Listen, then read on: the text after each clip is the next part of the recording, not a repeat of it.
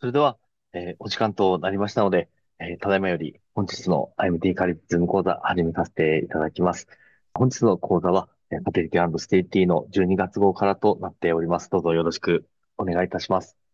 えーそれでは、えー早速ですけれども、林先生、お願いしてもよろしいでしょうか？あ、よろしくお願いします。よろしくお願いいたします。米国からの報告なんですけども、ホルモン補充周期で、まあ、性倍数性の、えー肺の凍結肺移植を行ったときに、まあ、の、E2 レベルが、ピーク E2 レベルが高いと、えーと、えー問題になると。より生理学的状態に近いほど、高い性出産率に結びつくと。そういう論文ですね。えーまあ、従って、その、えーホルモン補充周期の場合に、えー E2 レベルを注意深くモニターすべきであるということを言っている、そういう論文ですね。えっと、イントロダクションなんですけども、まあ、あの、えーまあ、HRDT ですね。あの、先生方の中にも E2 を測ってらっしゃる先生もいらっしゃると思うんですけども、かなりばらけますね。そ測定値大きなばらつきがあると。まあ、一方で、その、あの、自然の生理学的な月経周期によって E2 のピークレベルというのは通常300から400ぐらいだということなんですね。で、まあ、非常にこれを超えるような、生理的レベルを超えるうー E2 レベルは、まあ、なんか悪影響を及ぼして、ひいては肺色の天気に悪影響があるんじゃないかという、そういう懸念も生じますと。で、以前に、まあ、そういった検討されている論文もあるんですが、まあ、例えば自然周期の方が、まあ、ホルモン調整周期よりも優れていると、妊娠天気がいいんだということを、うんまあ、示したあその過去の研究において、まあ、その違いの大き一つは、うんとそのえー自然周期で黄体が分泌する E2 に比べて、まあ、そのホルモン補充周期の場合高いんだと。これがまあ一つのその成績を悪くする原因の一つだと、まあそういうふうに言ってる。まあそれだけじゃないんでしょうけども、まあそういった報告が過去にされていると。でそれで、その、確かにその E2 レベルに関連した妊娠転機の研究っていうのは、いくつかあるようなんですが、まあ、結果がまああまり揃ってないと。で、患者さんの集団も不均一であると。例えば、ゴールドマンらは、えっと、E2 レベルが妊娠転機とどうなる相関があるのかと調べましたと。えー支部員に分けて、えー最高支部員と最低支部員、まあ、それぞれ平均レベルが、えっと、528ピコと212なんですが、えーこれを比較した場合に、着床率と継続率及び政治出産率が、あえこの高い方で低くなると。うん高すぎると良くないという、そういうことを示したということなんですね。まあ、しかし、あの、彼らの研究は、その倍数性が不明であると。それから、単一と、それから複数胚盤保移植が両方含まれちゃっていると。それから、サンプル数が少ないという、まあ、そういった制限があったということです。まあ、何らかの、あの、やっぱり E2 が上昇すると良くないということはあるんだけれども、まあ、しかし、えーと、臨床医がエストロゲン補充に取り組む際の指針となるような目標設定は特定されてないということです。で、彼らは、まあ、あの、要するに FET における最適な E2 ピークレベルが存在するのかどうかということを明らかにすることが重要であると考えていて、まあ、彼らの施設では、以前から、まあ、最適化するためには、だいたい300から500グラム、500ピコグラムがいいんじゃないかというふうに、ま、設定して、それを目標にしてたらしいんですけれども、ま、今回は、良質なユープロの胚盤を1個移植する。まそういう理想的な研究集団を対象としまして、E2 ピークレベルが300から500の生理的な目標範囲を上回った場合にどうなるかということを明らかにする。まあ、もちろん300未満の群もあるんですけれども、えーまあ、そういったことが今回の、これはイントロダクションになります。で、えー大学付属の、で、後ろ向き研究ということで、2016年1月、2019年ということですね。で、えーと、この3つのグループに分けてるということになります。で、えー解析にはこの B 群の基準、これを、まあ、レファレンスとしてどうなのかということにしているようです。で、使用評価項目は LBR でして、えー副次使用評価項目は着床率、性科学的妊娠率、異常性妊娠率、および流産率ということになっています。まあ、結果を先に申しますと、えーと、全部で750の FET サイクルが本研究に含まれていて、えーまあ、ファーストの回帰分析によりますと、ピークレベルが高いほど LBR に負の影響を与えることが示されて、えー C 群500を超えると、基準に比べて、えーと、リスク比が0.79と63.4対50ということになるよと。それから、あ低すぎ、低いと、と B との間で、えー、これが42.5%になりますので、リスク比0.67と、LBR の低下が認められましたということになっています。えー、っと、えー、次に行きます。ちょっとあの研究で何、ちょっとあの、えー、全部話をするつもりじゃないんですが、まあ、彼はどうやってるかということで、まあ、要するに、あの、エストラジオ録を、あの、えー、投与する前に、まあ、基準となる、まあ、ベースラインの超音波の検査と血液検査をしているようですね。この6ミリ未満であるとか、新しい乱暴がないとか、あいうことを認識するためにやってるんだと。で、えー、同様にあの E2 を、開始時の E2 を E2 を開始スタートする前に測っていて、それが60未満であることををまあ確認しているということのようです。でそのその後に、まあ、原則としてはパッチ製剤でやっているということのようです。ただし、まあ、なんか合わないとか、いろんなことを影響で、まあ、代わりに蛍光1を使用することもあるということです。で、経費のパッチ、これちょっとあの、容量がよくわからなかったんですけども、まあ、日本で使われたのによく似てるんだと思うんですが、まあ、最初 1, 1枚あって、次は、えっ、と、2枚にして、で、5日目から3枚にして、っていうふうな、で、で、合計4つのパッチまで増加するという、まあ、そういうプロトコルでやっているようですね。で、平均して3回超音波と E2 レベルが測定されましたと。え通常は基準と中期と P4 開始直前と E2 の前日ということなんだようです。で、このプロトコール以外に、その E2 のこのパッチの数を増減させるということも許してるんですけども、それは通常、その、えっ、と、プロバイダーの裁量によっているということになっています。自由にしているということです。で子宮内膜の厚さそのものは、パッチの数を増減させるということには、まあ、しないということにしたということになっています。えっと、それで、えー、子宮内膜が7ミリ以上で3層構造であって、えっと、えー、P2 レベルが、まあ、少なくとも250を超えた段階で PF を開始したというふうにしているようです。で、子宮内膜の厚さとか E2 レベルが、えっと、この250、あるいは7ミリと、この目標にどうしても達しない場合に P4 を開始するかどうかの決定はプロバイダーの裁量によるものとしたということになっています。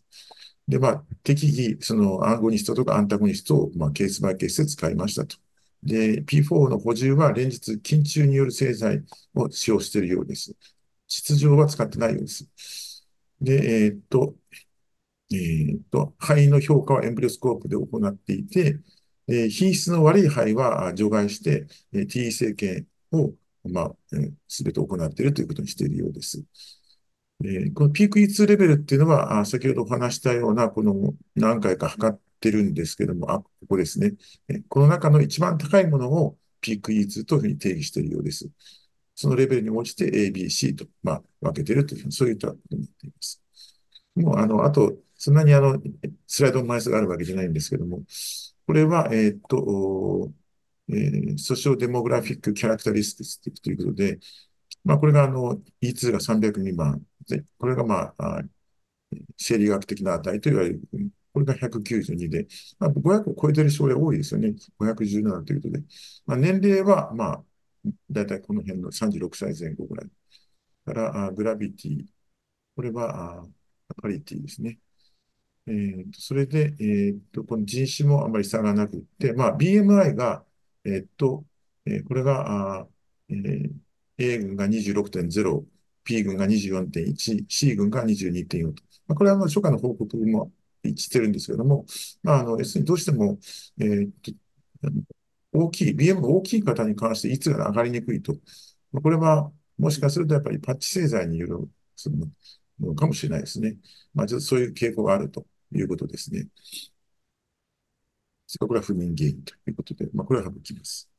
そして、えっ、と、えー、これが、えっ、と、えー、と E2 ピークレベル別の凍結肺移植、およびその前に行われたサイクル特性ということで、え、っと、これがピークエンドメテルストライプ。これ内内膜の厚みですか？これは変わらないと。ピークイーツレベル、それから、えー、それからエストラジオンズデイオプロゲッションスタート、E2 の、うん、前の、ET 前のピーク、それから ETG。まあ、これがまあ当たり前って言ったら、この、この3つは当たり前ですね。で、これが、あプロゲステロン on the day before ET ということで、これもまあ同じだというですね。えーっと、それで、それから、これが、あの、その前の周期、採卵周期の時どうだったのかっていうことがそのぐらいって、まあ、これちょっと理由はよくわからないん。ですけども、まあ、ここの E2 が500を超える症例においては、ちょっとこの、えー、卵子の採取数がちょっと少ないかなと、優に少ないかなというのがありますけども、まあまあ、あの、なんか本文で著者らは、まあ、マチアオーサイトとか、ファーティライズオーサイトとか、トータルクライオブラス質に関しては、あの、有意差がなかったので、まあ、これは、やっぱり関係ないんじゃないかということを、著者らは述べています。でこれが、あの、最後のスライドになって、まあ、あの、子宮内膜を一応7ミリ足してなかったやった症例を省いているわけですね。そうすると、えー、こういうふうな N になります。N イコール40、186、474となります。ちょっと前のスライドに戻ります。えー、っと、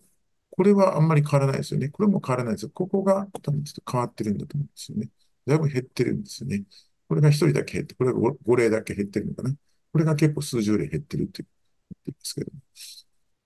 まあ、そうするとやっぱりあれなんですけど、7ミリがにいかないんで、あるいはなんかそんなことでちょっと E2 を増やしてるような症例があるのかもしれないですね。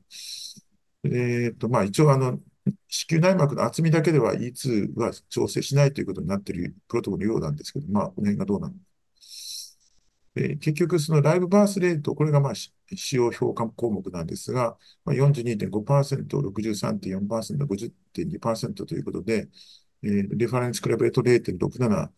0.79ということでなっています。まあ、著者はこちらの方を、まあ、注目してるんですけども、から着床率が0.70、0.81ということで、えー、 biochemical pregnancy、これは10%、4.8、9.9と。から ectopic pregnancy、miscarriage と。まあ、この辺の、この3つは、あの、あまり変わらないということなので、 live birth rate には直接この implantation で影響されているのかなということになっています。まあ、あの、えっ、ー、と、まあ、スライドは以上だけなんですけども、まあ、あの、ディスカッションもいろいろ結構書いてはあるんですが、あんまりあの、大したディスカッションになってなくて、まあ、結果的に彼らが言うには、その、E2 に関しても、あの、えー、頻繁にモニタリングすることによした方がいいんじゃないかということを、まあ、強く述べている。まあ、そういうこと。以上です。先生、ありがとうございました。それでは、先生、引き続きお願いしてよろしいでしょうか？はい、あと2台あるんですけども、まあ、次のもそんなに難しくない、えー、論文ですね。えーと、これはですね、まあ、あの、えーと、これは、えっと、韓国からの報告なんですけど、まあ、韓国の報告なんですが、えっと、使っている材料はですね、えー、UK バイオバンクですね。えー、まあ、こういうことをしている。で、要するに、不育症の起用がある女性は、将来、えー、メタボリックシンドロームを発症するリスクが高いと。うん、したがって、反復流産は、メタボリックシンドロームのリスク因子と考えるべきだということですね。したがって、えー、反復流産の症例の中には、まあ、要するに将来この MS を発症する人が多い可能性があるので、まあ、それを特定して、えー、MS の発症率低下させる取り組みを行うことで、まあ、こういったあその健康上の長期的な転機を改善することができるんじゃないかっていう、そういう論文。イントロダクションなんですが、えっ、ー、と、今回、あの、イントロダクションを述べられていることは、まあ、これ2回以上の連続した20週未満の流産を定義していまして、で、妊婦さんの1、2%がこれに該当すると推定されていると。まあ、流産の原因としては染色体異常がまあメインで、まあ、それ以外に様々ありますが、特発性の症例が50%以上占めます。で、この反復流産が最近女性の健康に影響を及ぼして、長期的に様々な悪影響を引き起こすことが報告されています。特に流産歴があるということだけで、まあ、将来の心血管疾患の発症と関連している。それからあ、いくつかのコホート研究とメタ解析によりまして、流産が動脈硬化症、心血管疾患を増加させるという主張が支持されておりまして、そのエビデンスの強さは昨年の米国心臓協会の声明に基づいて評価されましたというようなことがあります。ちょっと私知らなかったんですけど、流産もなかなか大きい。ねえー、メタボリックシンドロームは、心血管系の合併症または死亡の媒介リスク因子である可能性があるが、えー、反復流産とその後の MS の関連に関する情報は乏しいと。ここでは、えー、反復流産歴のある女性では、その後に MS を発症する頻度が高くなるんじゃないかという仮説を立てました。で、えー、先ほども話したように、メタボリックシンドロームは修正可能な疾患であるために、まあ、こういったことの関係が明らかにすれば、えー、と、MS のリスクを認識して将来の発症予防に役立つではないかということですね。で、えっ、ー、と、UK バイオバンクのデータを用いまして、えー、反復流産後の、不育症後の MS のリスクを評価することというふうになっています。妊娠喪失歴は心血管発疾患の発症と関連する。しかし、RPL と MS との関連を十分に理解されていないということです。えーと、研究デザインとしましては、対象者は生殖歴にて2群に分けられています。つまり、反復流産歴のある女性と反復流産歴のない女性ということになっています。で不育症は2回以上の自然流産と定義しまして、えーと、メタボリックシンドロームは、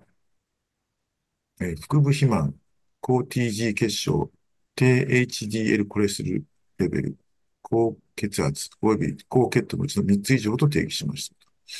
えっ、と、UK バイオバンクっていうのは、まあ、前向きのコホート研究でして、まあ、この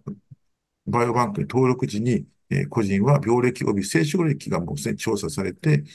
40から69歳の個人が登録されています。今回は、えっ、と、少なくとも1回の妊娠歴のある女性のみを選択しましたと。つまり妊娠歴のない女性は、ここから省いているということになります。えー、使用評価項目は、え、メタボリックシンドロームの有病率で、富士評価項目は5つの診断要素。ここに述べられている5つの診断要素ですということになっています。えっ、と、以下はあのスライドの中で解説します。生殖歴には流産の回数とか出産時の年齢、妊娠中の産科的合併症が含まれていました。自己申告データはタッチスクリーンのアンケートと口頭インタビューを通じて収集、登録時に測定されているようです。えっ、ー、と、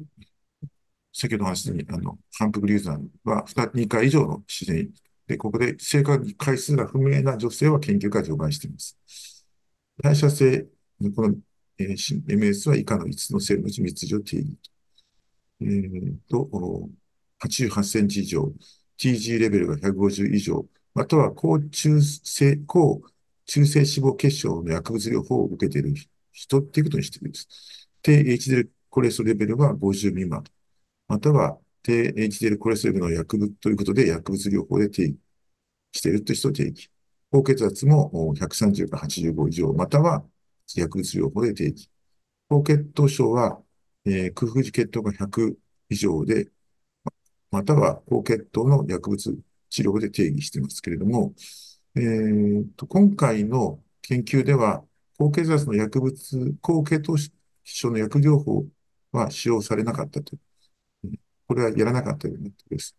この、えっ、ー、と、あの、パネルの定義はそうなってるんですけど、なぜだというかというと、UK バイオバンクでは高血糖症の薬物使用に関するデータを取得することができなかったからだというふうに言っています。えっ、と、この UK バイオバンクの27万2000人超える人たちの40から60歳だったということなんですが、まあ、ここから、まあ、これが女性だったと。女性の数ですね。ここから、えっ、と、えー、無産女性、あるいは流産回数があるんだけども、不明な女性を除きましたと。そして、え、ー、と、妊娠する前から高血圧があったとか、糖尿病があったとか、高脂血症があったっていう女性の1189人を、やはりここで除外しまして、合計22万8670名のので、RPL の起用がないっていう、あるいは流産的があったとしても1回だという21万2900人と、11万5700人の2回、もしくはそれ以上。これはあの出産歴は問わないんですよ。というふうですね、そうなっているようです。出産したかどうかは、何回出産かしたとかを問わないとですね。そういうふうになっています。これがベースラインのクリニカルフィーチャーなんですが、ノーヒストリーを RPL とヒストリーを RPL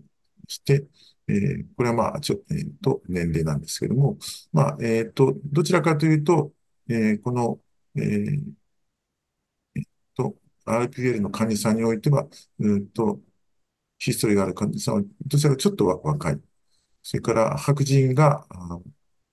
か少ない。BMI が、えっと、やや高い。これでも優位差があるようなんですけど、まあ N が多いからでしょうね。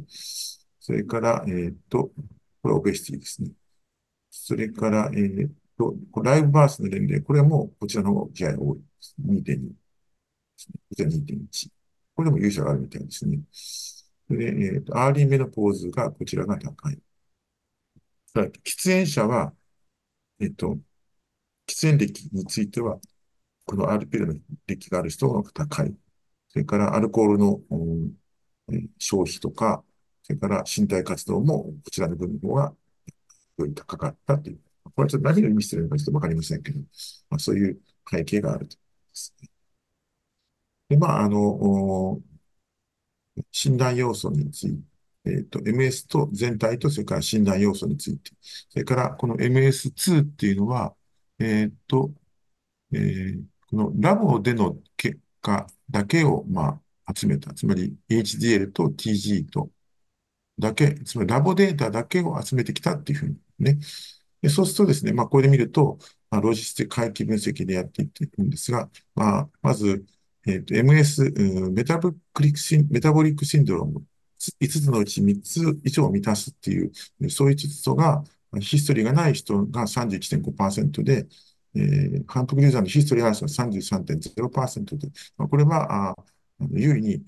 ちら側に多いというふうに言うわけですね。えっ、ー、と、その1.10倍の、えっ、ー、と、アジャステッドオッズレーションだということです。で、このラボデータだけに注目しても、もうやはり1.10と変わらなかったということですね。優位さを持ってということになっています。で、各項目についてみますと、福井とか、これは1.08からハイパートリグリミア、TG 結晶は1.10倍から、えっ、と、HDL コレステロールが低いということも1.09倍と、こちらが高いんですね。でハイパーグライセミアもこちらが1.08ですね。まあ、わずかなんですけど、やっぱり高いんですね。それで、あの、実は、えー、高血圧ということに関しては、ちょっとこれは、あ有意差がないということになってるんですね。この5つの診断要素のうちに高血圧だけが、まあ、ちょっと該当しないのかなと。まあ、そういったことを言っています。まあ、あの、これも、えっ、ー、と、もう同じですね。これはビジュアルで分かりやすくしただけです。えっ、ー、と、ここは1.0なんですが、えー、まあ、高血圧に関しては、ちょっとここまたいじゃってると。ちょっとこちらの方が偏ってるんですけど、まあ一応またいじゃってる。で、福井とか、ハイパートリグラセミアとか、ロー HDL とか、ハイパーグライセミアとか、全体のメタボリックシンドロームと、すべて、このまあ、優位に、こちらが RPL 群、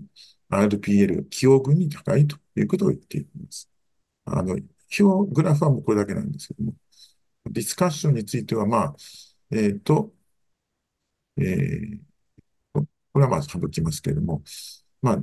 まあ問題じゃあなぜかということですよね。えー、そこちょっと分かってないんですけど、まあ、まずその、反復流産とメタボリックシンドロームということに関しては、あまり研究がないといういうことなんですけども、まあ、例えば反復流産と、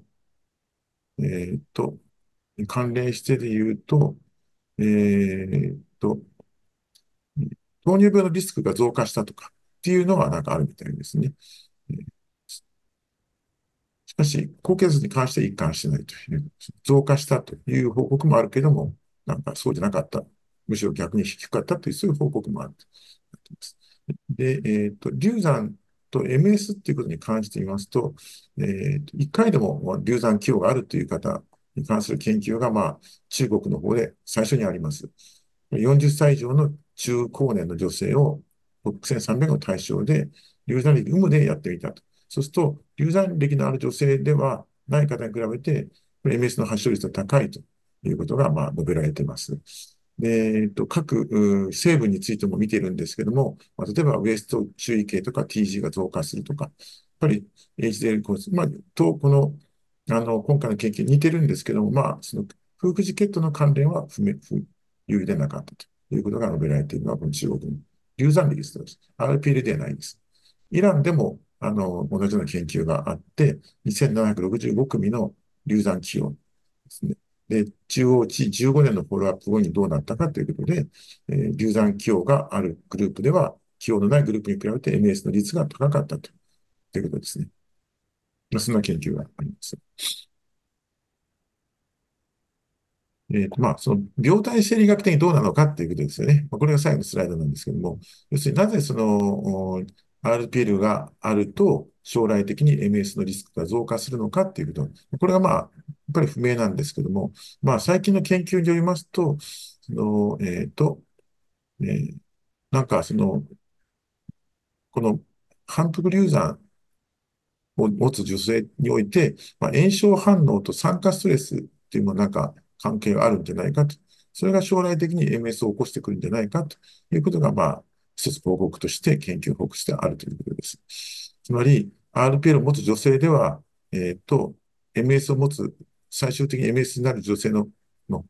中でなる人は、その MS にならない人に比べて、まあ、サブクリニカルな炎症とか酸化ストレス状態があるということが、まあなんか、示唆されていますということなんですね。それから別の、全く別の研究で、症例対象研究なんですが、RPL を持つ女性は対象群よりも CRP の血中レベルが高いということも確認されていて、まあなんか慢性の炎症状態が、えっ、ー、と、RPL と関連していて、まあそれがまたこの将来的に、えっ、ー、と、MS にも関連してくるんじゃないかと、まあそういったことが言われていますね。えー、まあ一方で、その、診断基準は満たしていないんだけれども、の継続的になんかその慢性的な代謝機能障害っていうのが、まあ、女性に若い時から存在していて、その結果、流産、あ妊娠、喪失の結果も残してしまうといった可能性も否定できない可能性もありますということを言っています。まあ、例えば、代謝症機能障害は静脈血栓症と関連もしているので、それが RPL と関連している可能性もあると、まあ、仮説ですけども、そういうのが言っています。それから、まあ、例えば、糖尿病との関連で言うと、えー、反復流産が、まあ、インスリン抵抗素の関連と増加していると報告もありますね。RPL、糖尿病、MS との関連を実際指示しています。まあ、えっ、ー、と、まあ、著者が言いたいのは、MS は将来のより深刻な心血管疾患の発症と予防につながる深刻な健康問題なんですが、これは、あの、変更可能が疾患ですと。したがって、今回の研究では、MS のリスクを予測し、将来の成果を改善するための臨床的な意義がありますと。RPL 機を持つ患者さんは、将来発症する可能性のリスクについて適切に教育され、えー、MS の発症を減らすことができるんじゃないか。彼らは生活様式を変更し、必要に応じて積極的な治療を受けることもできますと。したがって、RPL 機を持つ女性の長期的な成果の改善が期待できますと。まあ、そういったことが述べています。以上になります。はい、先生、ありがとうございました。では、先生、引き続きお願いしてよろしいでしょうか。はい。まあ、次も、あの、決して難しい論文ではないです。ちょっとあの、若干長くなる可能性があるので、ちょっとあの、えー、最後に持ってきたんですけども、あと、井出先生が、あの、解説される、あの、ところにつながっていく、あの、論文ですので、まあ、この後、井出先生が、あの、えー、解説いただくのを楽しみにしてるんですけども、えっ、ー、と、これは、あの、栄養と、それから、まあ、食事と、それから、えー、使用、思考用薬物の使用と、男性の、まあ、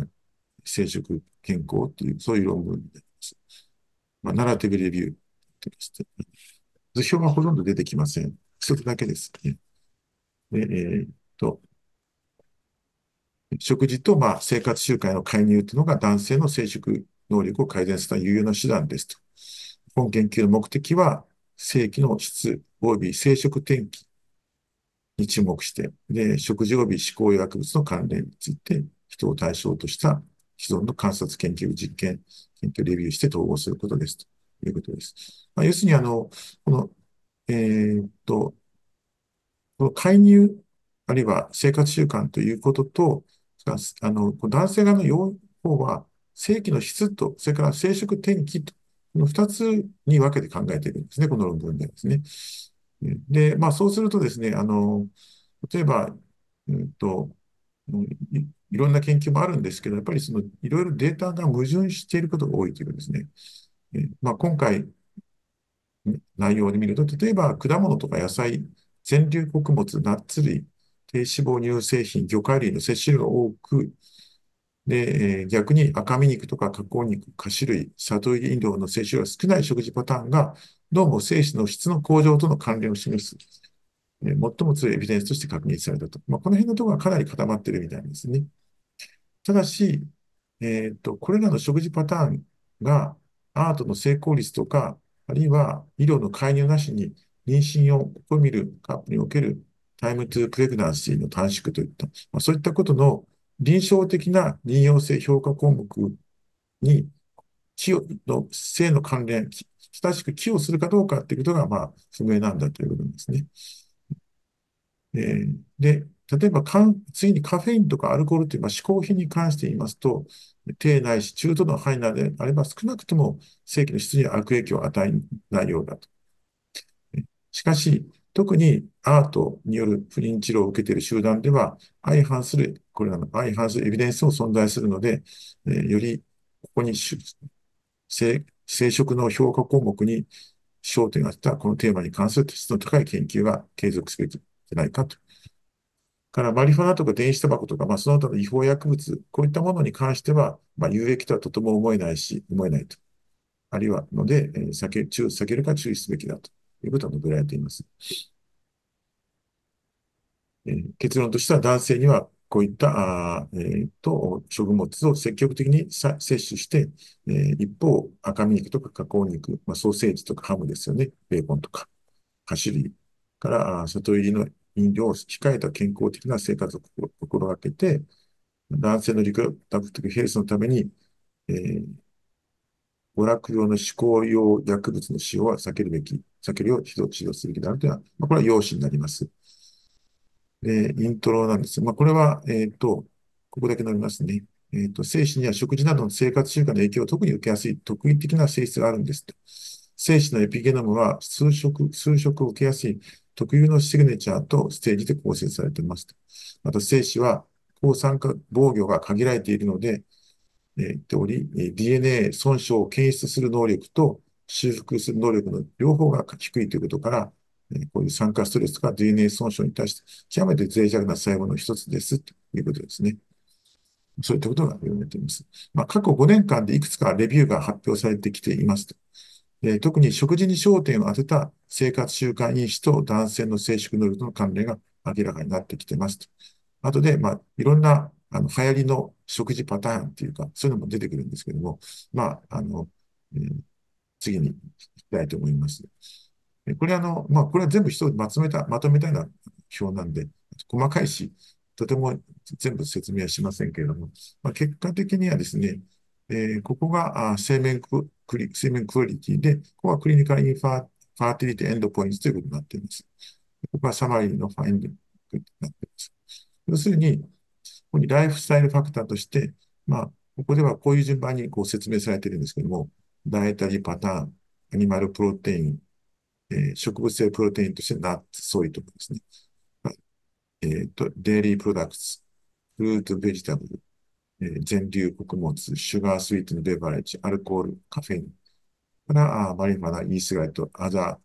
ー、えー、違法薬物と、まあ、こんな感じになっていて、で、えー、生命クオリティに関してどうなる報告がされているのかというこ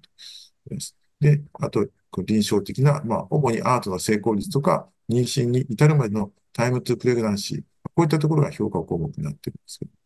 ど、ですね。ただし、こちらの方になると、かなりこの、 no study とかですね、 one study とか、あるいは、えっ、ー、と、 no evidence だとか、 not associate ですね、メイハブとかです。まあ、ちょっとこう、かなり怪しげな口調になってくるということになっているけど、まあ、この辺がちょっと今後解決すべき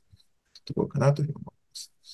まあ、食事パターンに関して言うと、えっ、ー、と、もう、えー、2009年以降、観察研究が20件以上精子の質に関する、報告がなされていると。で、えっと、例えば、あ本件型、それからプルデントですね。西洋型の食事、あるいは事前に定義された地中海型の食事とか、高血圧予防のための食事療法とか、国の食事ガイドラインの遵守とか、こういったですね。これちなみにあの米国の論文ですね。で、2020年に発表されたメタ解析で、えー、5カ国の男性8207人を含む6つの研究の成果が統合された、こういうメタ解析が出ているということですね。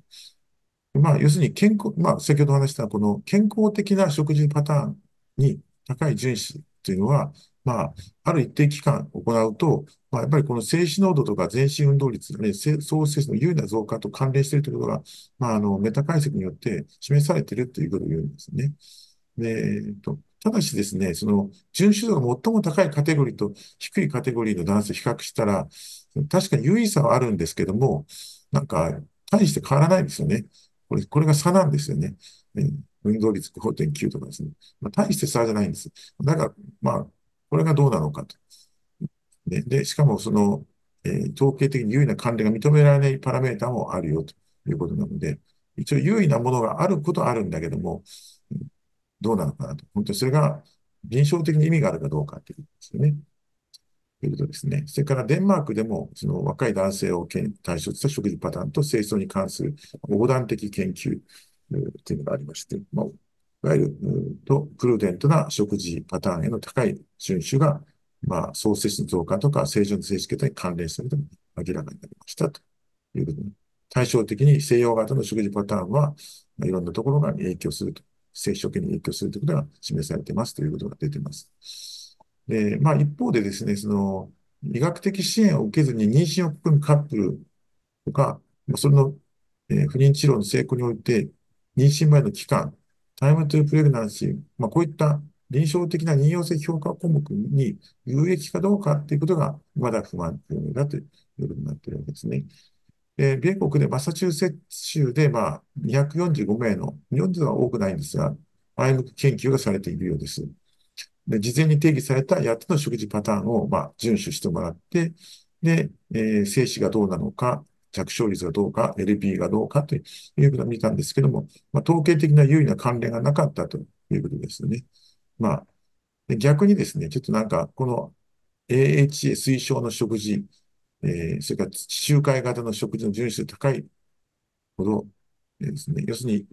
良かれと思った食事の人たちほど受精率が低いという、まあ、そういうのが出てしまって、まあ、研究者はこれは偶然そうなっただけだというふうに、まあ、言ってるようなんですね。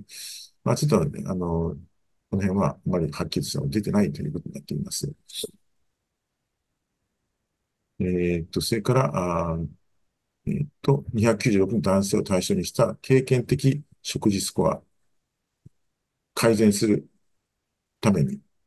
そういったその食事に遵守してもらったんだけども、それもアートとの成績とは関係がないということになってしまったと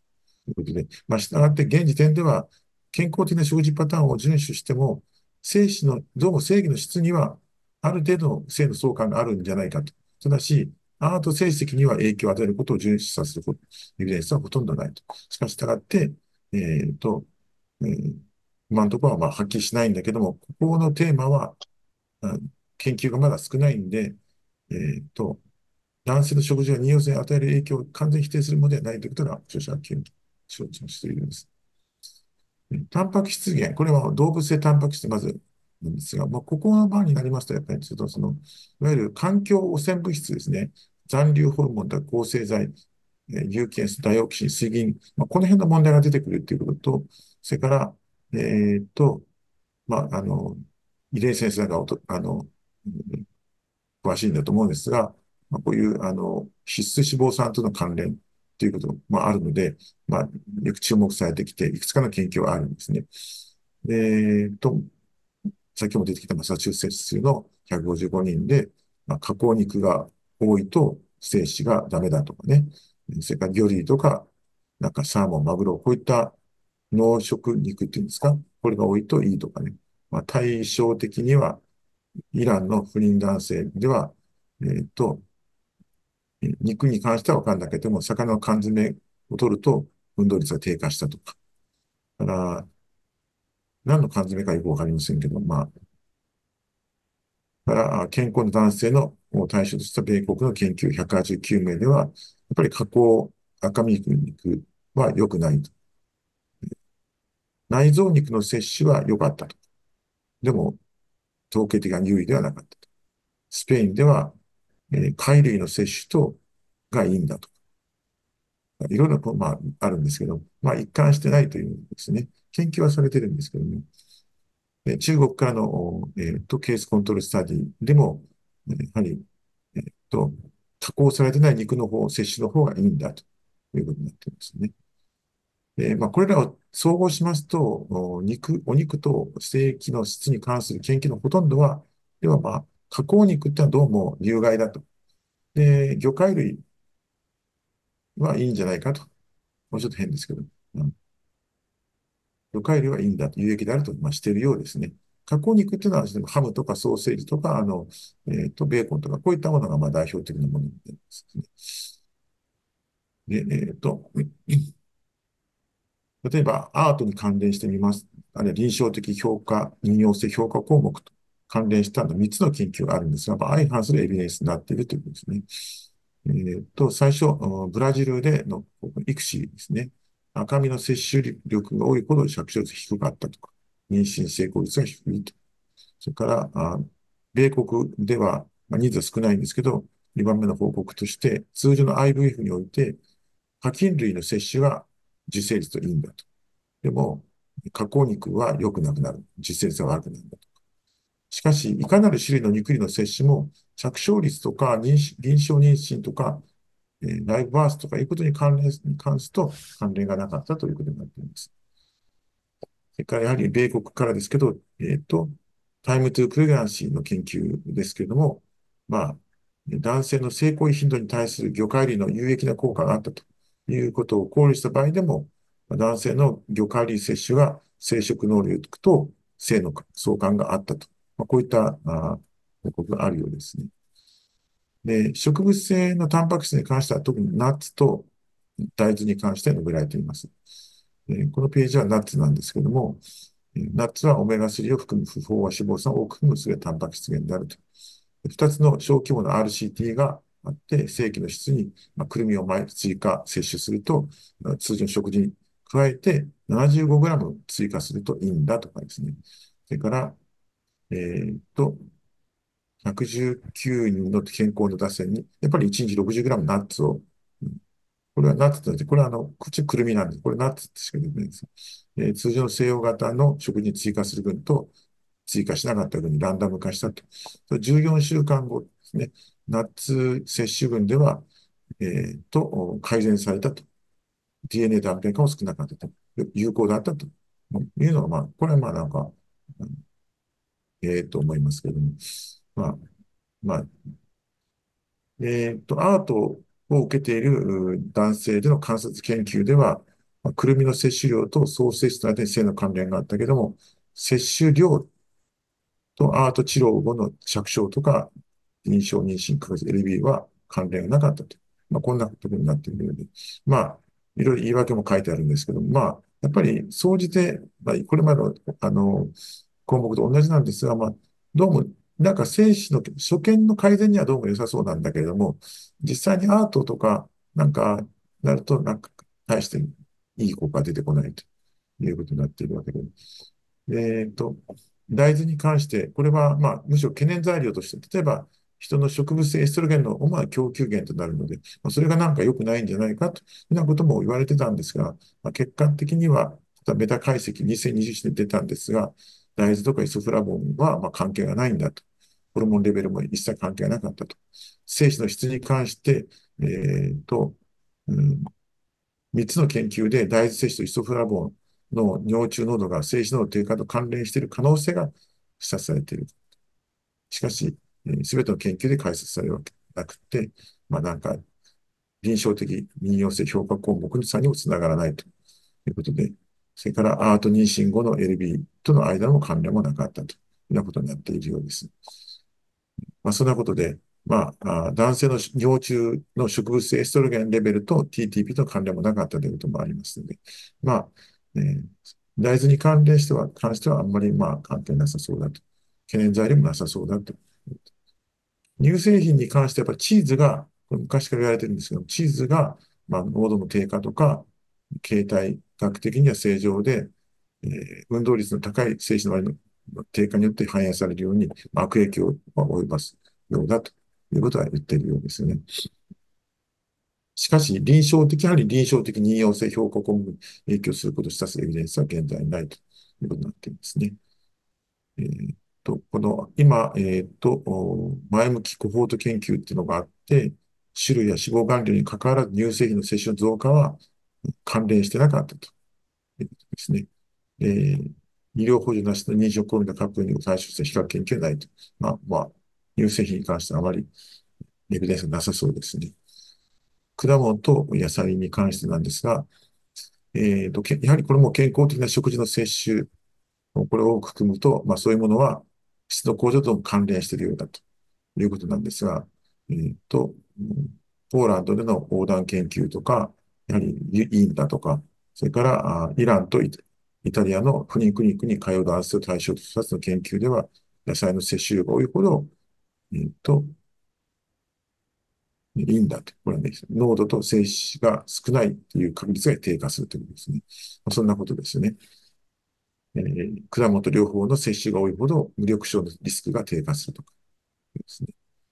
えー、まあ、あとはその、これに関連してやっぱりその残留農薬という問題がどうしても出てくるので、まあ、この辺のところが、まあ、どうなのかなということですよね。ちょっとその辺の可能性が、まあ、あの、懸念されているということですね。この米国の不妊男性では残留農薬の多い野菜とか果物の摂取が良くないんじゃないかということを言われていますね。えっと、例えば、えっと、米国の方で言われている残留農薬の農産物が高いものっていうのは、なんかピーマンとか、ほうれん草、いちご、セロリ、ブルーベリー、じゃがいも、りんご、まあ、こういったものが入るんだそうです。まあ、こういったものは、要するに、まあ、野菜とか果物の摂取量と研究する場合にどうしてもこういったものが、やっぱりちょっと考慮に入れなきゃいけないんじゃないかと言っておりますね。全粒穀物に関しても、まあ、これちょっと省きますけども、うんと、精子の健康のための最大の指針は、健康的な食生活の一部として高品質の全粒穀物製品を継続的に取り入れることが、まあ、いいんじゃないかと言われていますですね。往々にして健康的な食品の、食品の構成性要素であって、性質の構造に関連していると言っています。これはあの、全粒穀物ということで、これはあの、ウィキペディアが取ってきたんですけど、あの、これはなんか、どういうふうに定義されているのか見るために見てみたんですけども、概要、えっ、と、主に玄米、玄米を発芽させた発芽玄米、ふすまを取ってない麦、全粒粉、全粒粉の小麦を使った食品、オートミール、ひいたくるみのそばなどがあると。ですね。まあ、こういったのが全粒穀物。健康に影響する成分や美容製品に使われる成分、そのまま入っていたり、美容目的でも食べられる。まあ、結構流行りですよね、これですね。まあ、あの、えっ、ー、と、ご参考前にちょっと上げておきました。あと、ちょっと急いでいきます。加糖飲料に関しては、やっぱり有害だと、大量に飲むと有害だというのが、まあ、一貫した知見が、どうもこれはあるようです。アメリカの男性において、摂取量が多いと全身運動率が低くなるとか、それから増加は負の相関があるとか、デンマークでもそういった大規模研究において、性質動機の抑制と一致してるとか、アジアからも、やはり、えー、高甘味とスナック菓子と加糖飲料の食事を多く摂取していると、なんか良くないようだとか、ですね。で、えっ、ー、と、また、イスラエルの方からも、精子バンクの所見で、やはり良くないとか。から、あ今度ヨーロッパの方で、デンマークとスペインで、やはり、やってるんです。まあ、これは、ちょっと、あの、二つの研究で、これはちょっと関連がなかったという。まあ、おそらく、えー、まあ、なんか関係ありそうだということなんですけども、比較的最近ですね、の強いエビデンスのものが、米北米の1045組のアップを対象として、前向き TTP 方とか得られたもので、まあ、男性パートナーが、ソーダとかエナジードリンクの摂取量が多いと TTP が長くなることを明らかにしたという研究があって、これは、えー、優れた研究かなということで評価されているようです。アルコールに関しては、えっ、ー、と、えっ、ー、と、慢性的な多量だとダメージ大きくなるんですけども、えーと、時々また低なし中等度のアルコール摂取はまりあんまり影響しないということになっているようです。えー、ただし、えーと、特定の研究で、その、あ、ごめんなさい。えーと、男性パートナーが1週間に 84g を超えるアルコールを摂取していると、成功率が、LB の確率が9%低下したと。あるいは、えー、受精率とか、肺盤補欠率が低くなるとか、まあ、こういったのが報告されているということですね。ただ、ライブバースの確率が、えっと、接種率が多いと、ね、ごめんなさい。男性パートナー、アイコン接種率が最高 CV のカップルでは、えっと、本当かなちょっと、ちょっと読み間違えてます。LB の確率が33%高かった。多い方が高いということなんですかね。これちょっと、なんか、酒飲みには嬉しい話ですけど、まあ、どうなんですかね。えー、まあ、アルコールと男性の摂取の関連これらの文献を統合すると、まあ、摂取による有益性はほとんどないんですが、まあ、一日一杯こういうアルコール摂取に何らか有害性がある可能性が示唆されているということになりますね。カフェインに関しては、一応、え、っと、このレビューでは、最近のシスマティックレビューでは、明らかにされたように、摂取と正規の質に関連する研究のほとんどは、では関連性を認めてないということになっているようです。で、臨床的に要す評価項目では2件のメタ解析でカフェイン摂取と IBF より育児の関連はなかった。でこのメタ解析から除外された研究の中で、カフェイン性消費量と IBF の妊娠率また LBT の間に関連性なかった。ただ、また、このメタ解析からやはり除外された IBF の研究では、男性パートのカフェイン消費量と LB の確率の間に強い負の関連が認められている。まあ、こんな、こういう研究もあるんですね。カフェイン量が多いと良くないと。ね。まあ、これちょっと矛盾するところがある文献上ですね。このカフェインの摂取と TTP の延長との関連を示唆する研究もあれば示せない研究もある。まあ、なかなか解釈が困難だというふうに言っています。もうそろそろ最後に近いんですけども、マリファナに関連しても、これちょっとやっぱり合法化の国もあるんで、非常に問題になってるんですよ。やっぱり若者において、この、やっぱり、支障も多いんで、まあ、非常に興味のあるところなんですけども、まあ、えっ、ー、と、大麻使用と正規の質のパラメーター、またはホルモンレベルなどで関連がなかったという部分もあります。えー、アジア系のアメリカ人と、不妊イタリア人と、まあ、こう、研究、最近の2件の研究だと、まあ、運動率の低下とか、精子形態に関連があるというエビデンスがあったけれども、他のパラメータは問題がなかった。あ特にアート成績とか TTB に関連する男性パートの大麻使用文献が増加しているようですね。はい、それだけやっぱり使用者が増えているんですね。男性がマルファナを使用すると、まあ、セックスの回数が増えるということもあるんです。で、性機能障害はなかったけども、TTP との関連はなかったとか。それから、北米の TTP コホートでは、えー、男性パートナーのマリファナ使用と自体からの関連はほとんど認められなかったと。まあ、こういったことがあるからあれなんですよね。やっぱり、こう、あの、大麻の合法化っていうことなんか粒子が出てくるんですかね。ただ、まあ、流産、自然流産リスクが高かったっていう、えー、そういうふうな報告はあるんですね。えーと、それからこれもちょっとショックなんですが、あのと IVF を受けた患者さんを対象した研究で、男性パートナーがマリファナ、マリファナ喫煙者であると、以前そうだったとか、一度もマリファナ使ったことないよっていう、そういうカップルよりも IVF 後の LB の確率が高いことが明らかになった。ちょっとこういうなんか、ショックなですね、論文もありますよね。えー、まあ、他の研究では男性パートナーのマリファナ使用と、えー、アート治療接種の間に関連はなかったと。そういうふうなこと。まあ、総じてですね、マリファナに関しては、まあ、あんまり影響してないっていうふうなことになるんでしょうけど、まあ、しかし本当かなとは思います。電子タバコに関しては、えー、まあ、これもやっぱり米国、世界で人気を博してるんですが、やはり電子タバコといえども、煙は出ないですが、ニコチンとかその他有害物質が含まれているので、影響が懸念されていますと。いうことで、最初の人研究に関しては、あホロンビーラが、まあ、1221名デンマーク人を調査して、毎日電子タバコを使用している人は、精子濃度が低くて、性質が少ないよということを明らかにして、動物モデルでも質とか DNA の関在性の変化の結果があるよということで、まあ、懸念されますということが挙げられています。え、っと、これは結論になりますですね。まあ、あの、これで終わりなんですけども、まあ、食事の問題とか、まあ、比較的短期間の巡視期間でもパラメータ改善する可能性があると。しかし、それが妊用性を改善するかどうかということに関しては、研究が少ないですね。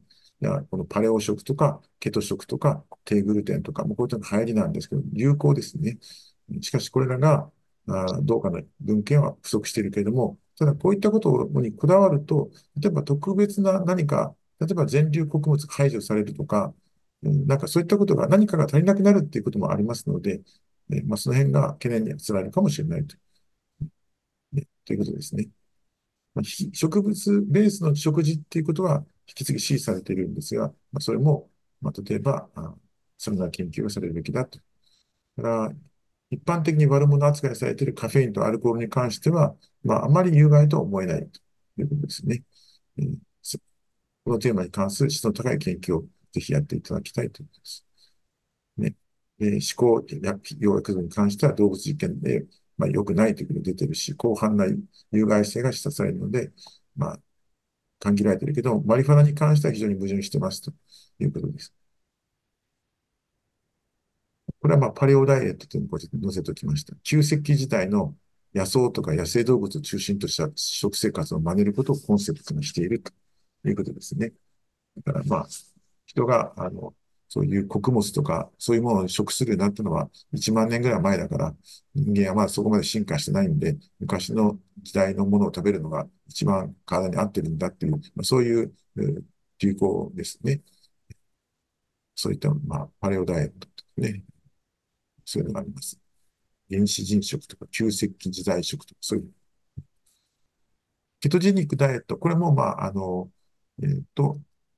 十分な量のタンパク質と大量の脂肪を摂取して、炭水化物は可能な限り減らすということです。まあ、こういうことをすると、例えば、全粒、全粒とか、ああいうのが、穀物とか、ああいうのが、まあ、ちょっと排除されてしまったりすることもあるので、どうなのかなと。もともとは、これはなんか、転換の治療の目的に開発された、結構古い1920年代前半の開発された治療法らしいですね。まあ、そういった書いてあります。もしご参考になればと思います。以上になります。先生、ありがとうございました。続きまして、入江先生、お願いしてよろしいでしょうか？はい。えー、こんばんは。よろしくお願いいたします。よろしくお願いいたします。えー、っと、二つ、あのー、まあ、えー、っと、二編読んでですね、あの、二つともですね、えー、精子の男性不妊についてですね、えー、まあ、そのレビューの食べ物とかですね、肥満とかについてのレビューがありましたので、それを読んでみました。で、一つはですね、この論文は、あの、薬物がですね、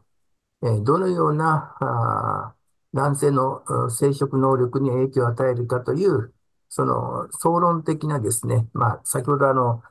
林先生が読まれたようにですね、食事のレビューと同じようにですね、えー、いろんなことがダダダダってこう書いてあるんで、まあ、さ、早速ですね、えー、読んでいきたいと思います。すごくあるので、なるべく時間を取らずにですね、えー、まあ、やっていけるようにちょっと頑張っています。でですね、えっと、この論文のですね、えー、目評価項目はですね、えー、妊娠率及び正規出産率、正規パラメータ、ホルモン及び性能、精巣機能の変化に対する薬物の影響であるということでですね、えー、それを、えー、国際的な標準定子分類っていうんですけど、 Anatomical、Therapeutic、Chemical、Classification System に従って構成されて、えー、こういうのをね、やってるという、あの説明してるということなんですけども、で、まず最初にですね、えー、まあ、えっと、消化管とか代謝、代謝に作用するですね、えーまあ、プロトンポンプインヒビターについてなんですけども、うん、これについてはですね、まあ、後ろ向き研究ではですね、総合性皮運動数が低下したりですね、えっと、ビタミン B の取り込みが減少するなどの原因が考えられてですね、えっと、精子のですね、えーこの、まあ、いろんなね、あの、PPI があるんですけども、まとめとしましてはですね、パントプラゾールとかですね、これだけはヒト精子の運動性、えー受精受精獲得能による精子の、あと、えー hyperactivation とか過分極とかですね、えータンパク質リン酸化に影響悪影響を及ぼすこと、悪影響を及ぼすことが示されていてですね、他の PPI はですね、えーと、えー正規パラメーターに悪影響を与えることはなかったということですね。まあ、PPI はそんなに、あの、特別なプロトロニックスっていうだけが、まあ、注意してくださいというふうな話でした。で、次にですね、あの、えーまあ、炎症性腸疾患で、あと関節リウマチなんかに使う、えースルーファラギンという薬ですね。えーまあ、私たちが知ってるのは、あの、えーサラゾピリンとかですね、そうですね、アサコールとか、そんなものですけれども、うん、これはですね、えーまずですね、その、私知らなかったんですけども、えーサラゾピリンっていうのはですね、えーサラとサルファピリジンという抗抗菌生物と、あ抗菌成分と、えー、5アミノサリチル酸、うん5アサ、えーこれがあ結合した製剤であるということなんですね。で、これを、えー3ヶ月から6ヶ月休止するとですね、まあ、あ妊娠に成功してですね、えっと、精子の運動率と形態が優位に改善したと。あので、実際に私もですね、患者さんでですね、あの、潰瘍性大腸炎なんかあった方にですね、のデータ見るとですね、悪いんですね。で、えーで、その方たちはですね、サラゾピリンをね、あの、飲んでたことが多かったんですけれども、これはですね、あの、この、サルファピリジンっていう、その、えーの中の、えープロスト、このサルファピリジンで抗生物質用のですね、あの、えーまあ、生体内の、あの代謝産物がですね、えープロスタグランジンの合成の慢性的な抑制を起こしているためと、まあ、あ推測されてですね、で、実際に、えーっと、そういうものを持たないんですね、アサコール、まあ私たちが知っているのはアサコールですね。5アミノサリチル酸を、あに変更するとですね、えーまあ、えっと、正規所見の改善が見られたと。で、えーで、まとめとしましてはですね、正規検査に異常のある患者においては、サラゾピリンよりもですね、アサコールを変更することが有益である可能性が示されているということなんですね。ただ、まあ、必ずですね、サラゾピリンでですね、あの、悪くなるかっていうと、そんなこともないので、ケースバイケースで、まあ、悪くなったらアサコールを、に変更したらどうですかというふうなことが、あ書いてありました。で、えーで、次にですね、えーアザキオプリンとかですね、6メルカプトプリンなどの、まあ、プリン製剤ですね。えー、キオプリン製剤は、これはですね、えーっと、免疫抑制剤として炎症を抑えることで、えーあの炎症性の腸疾患の寛解時に使用されるお薬なんですけれども、えーこのアザキオプリンはですね、えーえっと、ロ6メルカフトプリンに代謝されてですね、えープリン代謝を阻害して、糖精液の質に悪影響を与えるという仮説があ考えられていてですね、えーで、で、えーっとですね、精子の運動性にも影響を及ぼすと報告した研究もあるので、まあ、えーっと、こういうね、あの、その、えー炎症性腸疾患の寛解時にですね、飲むこういうものはですね、あんまり、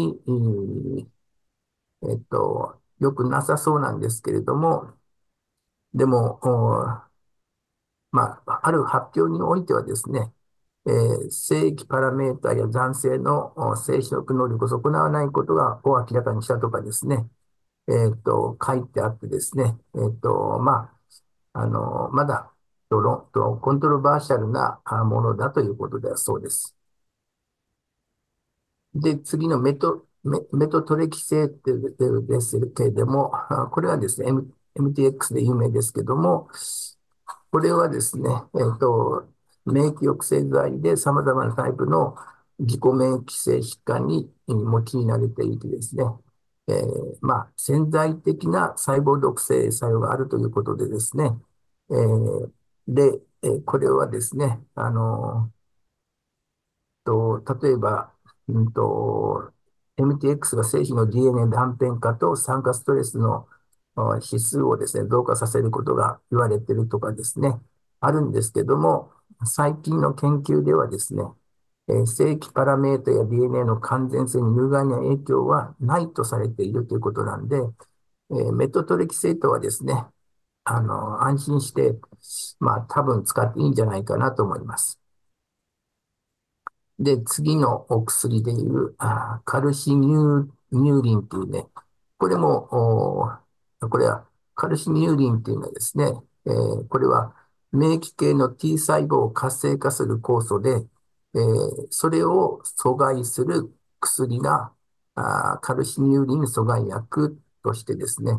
え、存在していて、それの、まあ、代表的なのがシクロスポリン A とかタクロスリムね、えー、タクロリムスですね、があると。まあ、あの、えー、たまにね、あの、使ってますけれども、で、そういうお薬はですね、えー、まあ、と、まあ、結論としてはですね、えー、人及び動物実験において、タクロリムスが男性の生殖能力に与える影響を評価した文献はほとんどないので、結論は言えないと。で、えっ、ー、と、まあ、ただですね、えっと、ヒクロスポリン A についてはですね、ある程度論文があってですね、えー、まあ、えっ、と、この、銀食後の患者さんのですね、これ免疫抑制剤ですから、銀食後の正規パラメータを調べてみると正常であったとかですね、えー、ただ高容、高容量になるほど精子の運動率と生存率を低下させて、人の精子に悪影響を及ぼすことが明らかになったということですね。まあ、よと通常の容量では大丈夫だけれども、インビトロのようなですね、研究では、まあ、あの、高濃度に使った場合はですね、えー、まあ、そういう可能性が精神に、うん、影響あるんだけども、普通は大丈夫だというふうなお話ですね。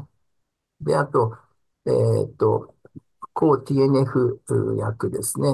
えー、これは、まあ、えー、インフリキシマブとかですね。えー、まあ、あの、この自己免疫反応に関与する、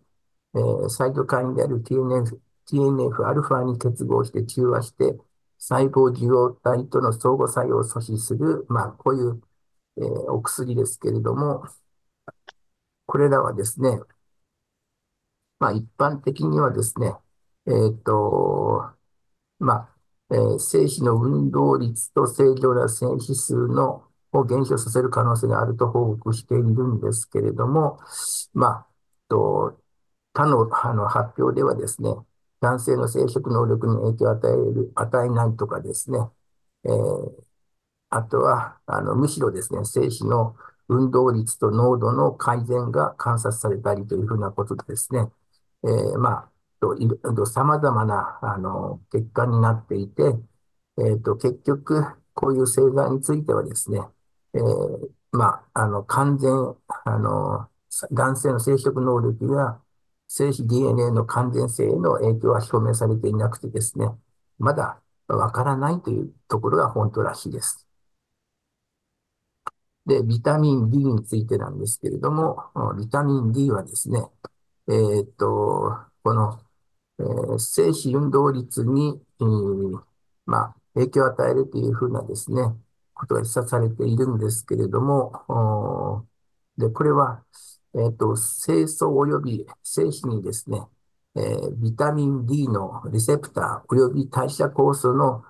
発現があるというふうなことなので、えー、そういうね、あの、え、運動率などにですね、影響を与えるというふうな話があるんですけれども、まあ、結論としましてはですね、え、サンプルサイズ、これらはですね、サンプルサイズが、まあ、いろんな研究あるんですけども、サンプルサイズが小さくて研究間の不均一性が大きいため、えー、低下した精子パラメータやホルモン異常の改善に対するビタミン D の有効性に関する結論は依然として得られていないということだそうです。まあ、えー、良かったり悪かったりというふうなですね、あの、例えば、あえー、精子無力症の不妊患者においてですね、えー、まあ、ビタミン D をランダム化して投与すると精子の運動率が増加するとかですね、防精子症の男性不妊に対するビタミン D の影響を評価した同様の試験では、えー、ビタミン D は精子、パラメータ、テストステロン、その他のホルモンレベルに有意な影響を与えないっていう、そんなね、まあ、コントロバーシャルなことが多くてですね、まあ、えー、ビタミン D はわからないということですね。えっ、ー、と、ビタミン E はですね、え、これは、えー、と、まあ、このビタミン E はですね、特に、えー、セレンや他のビタミン及びミネラルと併用した場合にですね、製作静脈瘤手術後の精子濃度と運動率を有利に改善するという可能性が示唆されていますけれども、えー、まあ、あの、二重盲検によるですね、えー、プラセボのランダム化試験ががされた場合にですね、えー、その論文ではの結果はですね、えー、ビタミン E 両方のと正規特性に有利な改善は見られなかったとしてですね、えー、まあ、結論としましては、あ生殖の、生殖の調節に対するビタミン E の割合についてはですね、一貫性のない、えー、結果とか投与量のばらつきがあるため、明確な結論は得られていないということだそうです。うん、なんかね、あの、いいような気がするんですけども、そうなんだそうです。あと、抗酸化物質ですね。あの、抗酸化物質としては、有名なビタミン C とかカルビチンとかですね、N アセティルシステイン、高級点、亜鉛、セレン、葉酸、リコピンなどが研究されていて、えー、いろいろあるんですけれども、まあ、結論としましてはですね、えー、理論的な観点から男性の生殖能力に有益であるとしばしば考えられているけれども、そのそのアプローチと結果は不均一で、えー、臨床では日常的に推奨推奨される前にですね、えー、成分の組み合わせとかですね、投与量、レギメが正規パラメーターだけでなく、臨床妊娠及びライブバースレートの転機に及ぶ影響を明らかにするためにですね、えー、さらに適切なあにデザインされたプラセボ対象試験が必要であるということですね。抗酸化物質も、まあどうも、えー、有益である可能性があるんだけども、まだ、その、明らかにされていないということだそうです。で、今度はですね、性ホルモンを含む、えー、ものとしてはですね、えー、アナアナボリックステロイド。このアナボリックステロイドはですね、人工的に合成されたテストステロンの類似体であるもので、で、えっと、これはですね、えこの作用としては、あの、生理的にはですね、赤血球の酸性とか脂肪分解、タンパク質合成とかですね、毛髪の成長及び男性の、性欲更新のために使用されているということでですね、で特にボディビルダーやですね、ウェイトリフティングなどのようなパワースポーツのアスリートによく使用されているんですけれども、えー、このアナボリックステロイドはですね、生殖能力に有害であって、その程度は使用量及び使用期間と相関、関連しているということですね。どうもね、そういうのを使っちゃいけないということらしいんですね。で、で、えー、そういうのを使用を休止するとですね、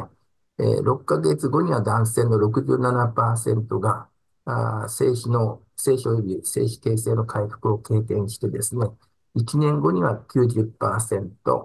16ヶ月後には96%、えー、2年かかって最大100%回復すると、大体、あの、みなで彼の推定されているということですね。そんなに長く回復にかかるんですね。で、あと、あの、えー、えー、と、まあ、と、えー、期間中央値がですね、2.4年の超高容量ステロイドを使用していたアスリートの場合はですね、えー、精子回復に要する時間は、平均時間は10.4ヶ月であってですね、え、有意な数の精子、運動精子を見つけるにはですね、え、37.6ヶ月、だいたいまあ、3年かかるってことなんですね。だから、あこれはまずいですね。はい。あの、そういうものを使ってる、あの、男性がいたらですね、えー、まあ、そういうのはですね、まあ、良くないよということですね。ご連絡した方がいいと思います。あと、他にですね、えっ、と、選択的エストロゲン受容体モジュレーターとかアロマターゼ阻害薬、または、HCG ですね、えー、は、まあ、こういうのをですね、あの、えー、だ、あの、男性ホルモン用の、えー、えっとですね、アナボリック、あの、アンドロゲンを中脂肪ですね、えー、その機能低下、生鮮機能低下しておいてですね、内因性テストステロン及び精子形成を促進するために用いられることがあるけれどもですね、えー、まあ、えっと、まあ、これもですね、あの、まあ、あまりですね、あの、この、えっと、まあ、あの、うん、そうですね、えー、っとですね、えー、まあ、回復、治療後に回復したという研究があるんですけども、まあ、えっと、まあ、そうですね、そんなにですね、あの、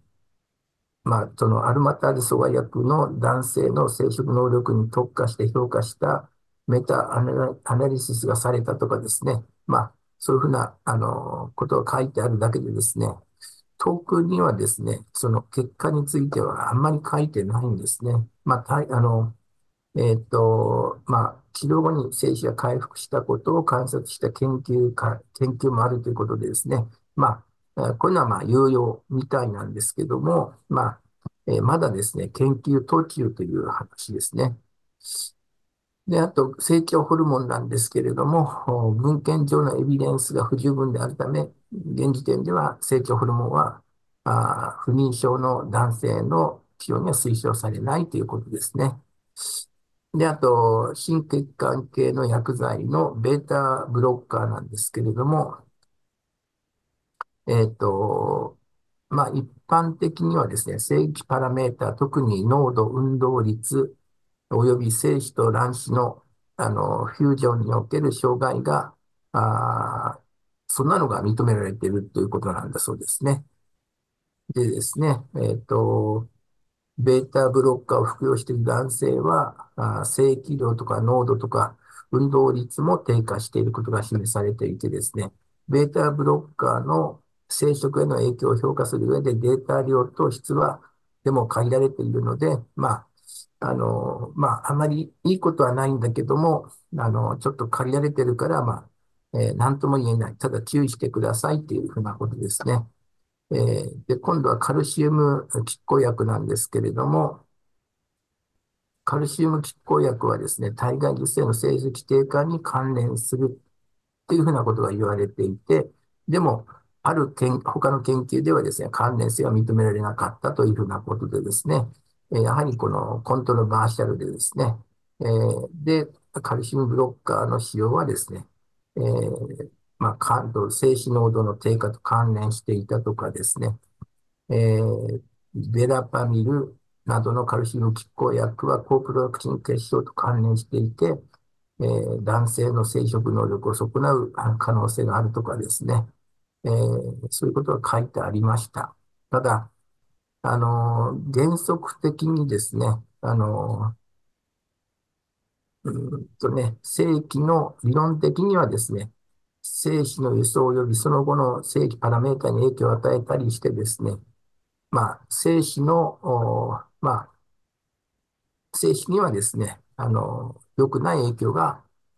多いんじゃないかなというふうなことが傾向としてあるようです。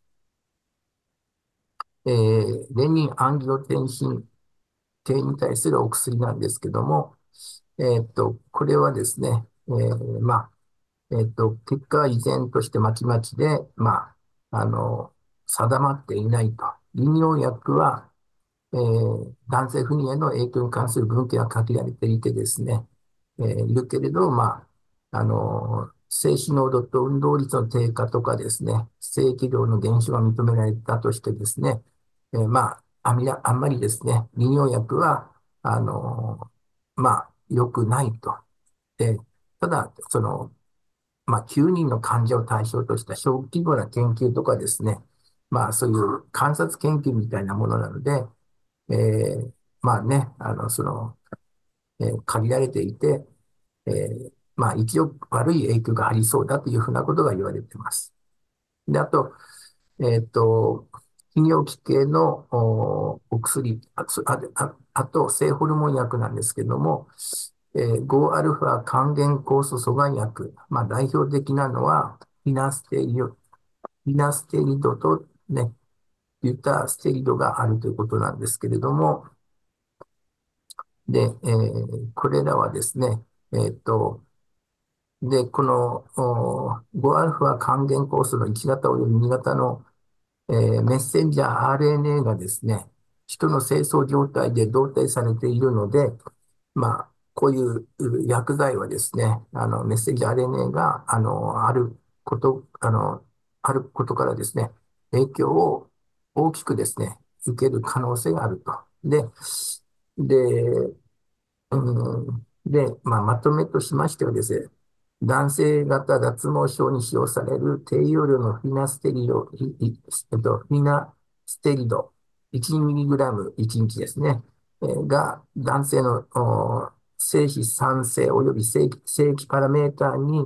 影響はないですね。あの、及ぼす影響についてはですね、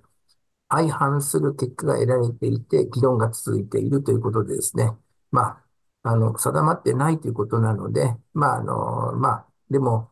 えっ、と、悪い影響はですね、こういうふうな、あの、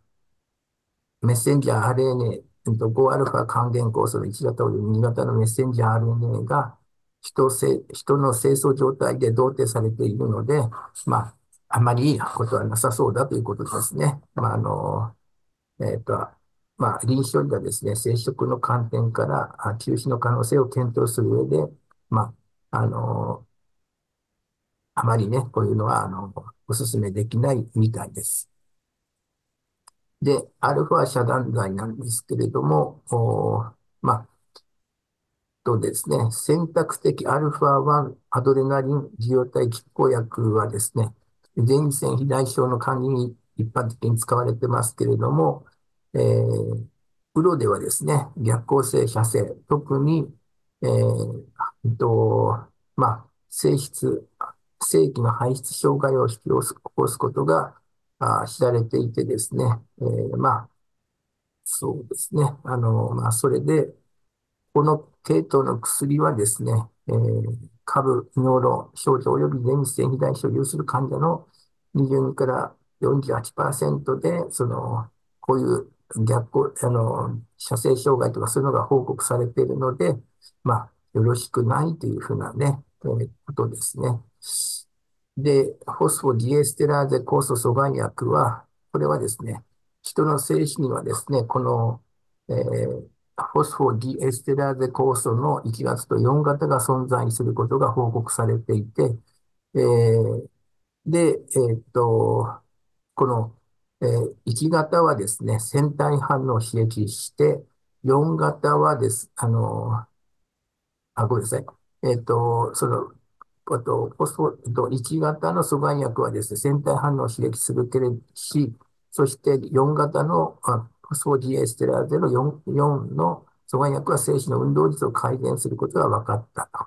で、その代表的なのがですね、あの、バイアグラとかシアリスとかですね、えー、レビトラなどの、えー、まあ、と、これらはですね、えっと、とリン酸ジエステラーゼタイプ5阻害薬に分分類されて、えっと、この、え、5なんですね。え、そして、人工的に合成されたテストステロンの類似体なんだそうですね。で、でこれのあの結論としてはですね、PG、PDE、阻害薬が精液パラメータに及ぶ影響はですね、文献において、え、不均一な結果を示しているのでですね、まあ、まだですね、まだわからないというのが本当のところらしいです。そして、あと、えー、ゴナトロピン放出、えー、DNRH とかですね、えー、その、リープリンとオセレリンのようなですね、ものはですね、え、完全な吸数抑制を誘導してですね、え、最終的にテストステロン酸性と精子形成を阻害するので、これは良くないというのは結論だそうです。ただ、可逆的で、え、ある可能性が高いので、まあ、あのー、まあ、あの万が一ですね、使ってたらですね、な、あのまあ、やめればですね、回復するだろうという話でした。あと、抗生、抗菌薬及び抗ウイルス薬なんですけれども、えっ、と、ニトロフラ、ニトロフラントニンっていうのが、あの、この、えっ、と、これはですね、あの、尿中にですね、ニトロフラントニン、まあ、これはですね、尿中に非常に濃縮されるためですね、尿路感染症の治療において頻繁に使われていたんですけども、これは、あの、まあ、この、えー、政策静脈流と性感、性感切除率の実中と、術中にですね、これを使用することで、えー、術直後の静止を固定化してですね、不眠状態を引き起こす可能性を発表したということからですね、まあ、こういうのは悪いものだということですね。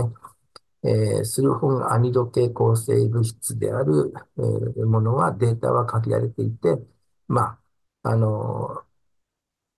まあ、今のところですね、あの、低濃度の、えっと、トリメトプリムとかですね、スルファメトキサゾールなどはですね、影響は精子の運動量に、運動率には影響を与えなかったけれどもですね、高濃度はですね、えー、精子及び生存率の低下が観察されたということですね。まあ、こういう抗生剤は気をつけてほしいということですね。で、マクロライド系の抗生物質はですね、えー、全体として、えー、人の男性の生殖に及ぼす影響を評価して研究が不足しているというのがあ結論で、まあ、あのー、うん、まあ、正規の質に有利な影響を及ばさないとかですね、生存率が低下し、運動速度の低い、速い静止が優に減少するとかですね、まあ、コントロバーシャルだそうです。で、アミノグリコシド系は、あと人における男性の生殖能力に対する影響を評価した研究は非常に限られていてですね、わからないということですね。で、テトラサイクリン系はですね、男性の生殖能力への影響に関してはですね、エビデンスは限られていて不明確であるということですね。で、ただ、まあ、あの、まあ、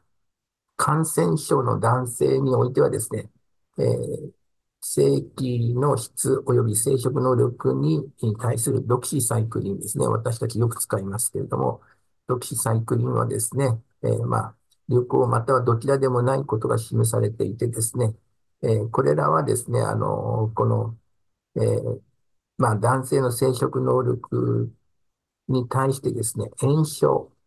を、まあ、排除できないので、まあ、あの、まあ、今のところですね、まだわからないというところですね。で、フルオロ、フルオロキノン、フルオロキノン、キノロン抗生剤質ないはですね、えっ、ー、と、生殖能力に及ぼす影響を評価するエビデンスが限られていてですね、まあ、これは、あの、まあ、DNA ジャイネースを阻害することによってですね、まあ、あの、えー、精子も、まあ、DNA 合成構想をですね、阻害するんだから悪いんじゃないかなと思ってたんですけれども、えー、その効果は、まあ、様々であったということですね。またエビデンスは、まあ、借りられていて、まあ、そんなに悪そうではないと。で、ベータラクタム系はですね、えー、まあ、人のだと文献はやっぱり限られていてですね、えー、毒性の報告は発表されていないということですね。まあ、ペニシリン系は、まあ、まず大丈夫だと。ね。で、抗ウイルス薬はですね、これらの薬剤が男性の生殖能力に及ぼす影響につい関する文献は限られていてですね、まあ、あの、はっきりしないということですね。まあ、でもですね、まあ、ちょこっと読んでみるとですね、まあ、例えば、あの、うん、ま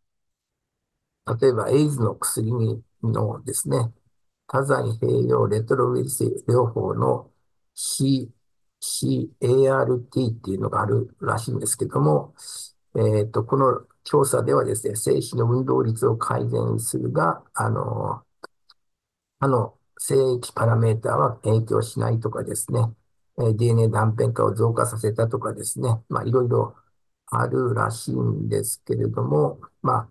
あ、えっ、と、今のところは、あの、文献は書き上げていてですね、えっ、と、まあ、あの、どちらかっていうと、負の影響を及ぼす可能性が高いということですね。で、あと、悪性、と、抗悪性腫瘍剤なんですけれども、まあ、男性の生殖能力に悪影響を及ぼすのが、まあ、ほとんどでですね、えー、例えば、アルピル化剤などの、まあ、高容量のシクロフォスファニドの使用によって、えー、まあ、回復する人はですね、約10%しかいない。ね。で、あと、ポリキンリンパ腫などに、えー、使われるですね、えー、まあ、核流法レジメをする場合ですね、した場合に、6サイクル未満の治療で精子形成は3年から5年で回復する可能性があるけれども、パラメーターは低下していたというふうにですね、まあ、あの、そんないいもんじゃないよってことですね。で、で、あの、代表的な、あの、まあ、あの、その細胞毒性に対してですね、ウォレスらがですね、細胞毒性薬を高リスク、急リスク、低リスクに分離してですね、高リスク薬にはナイトロジェンマスタード誘導体やシクロフォスファニド、フォスファニド、クロルメキン、ブスルファン、メルファラン、プロカルバジン、クロラム、ブシルなどのアルキル化剤が含まれている。まあ、アルキル化剤はね、本当にまずいんだなってことですね。まあ、そういうふうな分類がありますよっていうのをご存、あの、えー、知っててください。で、えー、っと、まあ、旧リスクとしてはシスプラキン、カルボプラキン、ドクソルビシン。低リスクはビンクリスキン、メトトレキセート、ダクチノマイシン、ブレオマイシン、メルカプト、プリンとかビンプラスキンなどで、こちらはですね、比較的低リスクだということですね。で、副腎皮質ステロイドはですね、えっ、と、健康な男性では分娩は限られていてですね、えー、で、高い容量を、と期間はですね、えー、その、えー、下垂体、えっ、と、希少株下垂体、この生鮮軸にですね、有害な影響を及ぼす及ぼすことが示されていてですね、精子形成と生殖能力全般の影響が、えー、まあ、え懸念されるということですね。で、あと、あの、M 取る阻害薬っていうのは私知らなかったんですけども、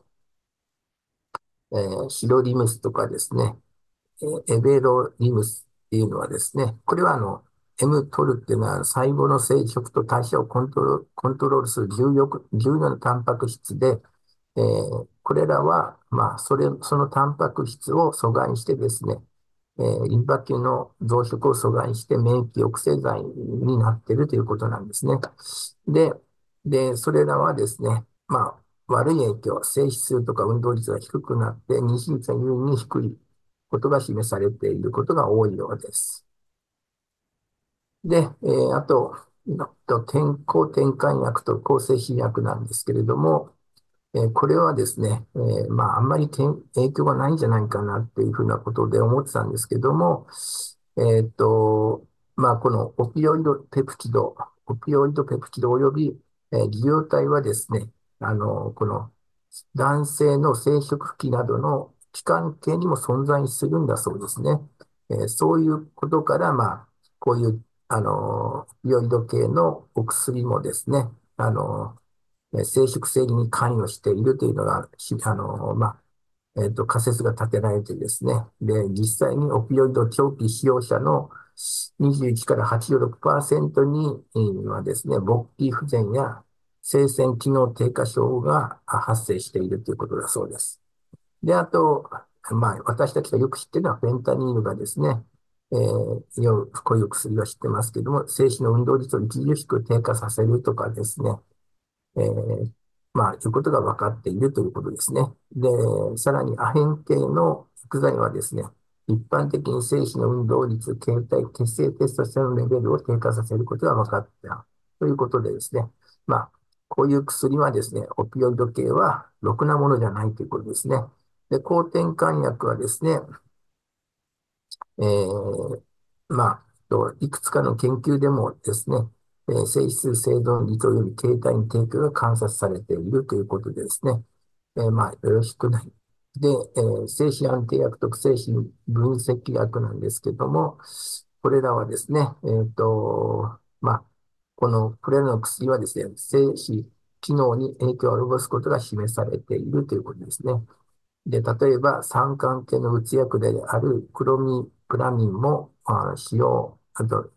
えー使用、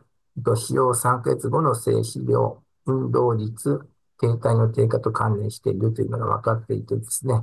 まあ、で、まあ、あの、あるんですけども、まあ、まあ、した最近はですね、あの、これらの薬剤が男性の生殖にどのような影響を及ぼすかはまだですね、あの、結論としては明らかにされていないというふうなことなんですけれども、えっと、あとはね、あの、まあ、えっと、えー SSRI がですね、えっと、えっと、射精遅延、まあ、えっと、射精障害ですね、えーそれの増加と関連していることがよく知られているということですね。まあ、こういうのは、まあ、えっと、男性の早漏症に使われるけども、えーまあ、あの、そういうね、影響もあるんだということですね。で、これが結論で、まあ、今まで述べたようなね、えー総論なんですけども、えっと、まあ、あの結論としてはですね、えっと、多くの薬剤に関する研究会における優位な不均一、えっと、不均一性が存在することがありですね、えーこれを、まあ、均一にしたさらなる研究が必要であってですね、えーまあ、で、さらに一般的に生児出産を達成する能力への影響についてはまだ直接的な報告はなく、えーまあ、その生児出産に、まあ、正規のパラメータとかですね、えっと、まあ、あの、まあ、そういうものに当てた、観観察しやすいものについてですね、の発表が多いんですけども、あの、生理出産に関しての、えっと、まあ、その報告は少なくですね、報告はなくですね、えっと、臨床医はですね、あの、生殖能力に影響を及ぼすことが証明され薬剤を使用する前にですね、えー詳細な、あ調べてですね、えーまあ、カウンセリングをしてですね、意思決定、教諭などを行って患者さんを支援すべきだというふうなことが書いてありました。で、だいぶ時間取ってすいません。以上です。えー先生、ありがとうございました。それでは、先生、引き続きお願いしてよろしいでしょうか。大丈夫ですかね。はい。はいで。2番目の論文はですね、えー肥満と BMI とメタボリックシンドロームと男性の生殖能力、生力パ、生育のパラメータについての論文でですね、えーっと、まあ、あの、それについて、あ、の、先ほどのハイセスと同じようなね、論文なんで、あの、ちょっと、まあ、量があるので、ちょっとあの、早め、早めに行きたいと思います。ね。で、と、と、今のですね、男性不妊はですね、えー不妊症のカップルの30から40%に、えーおいて、まあ、あの、不妊の原因になっていてですね、えー20%の症例においてはですね、主要、主要な原因になっていると。で、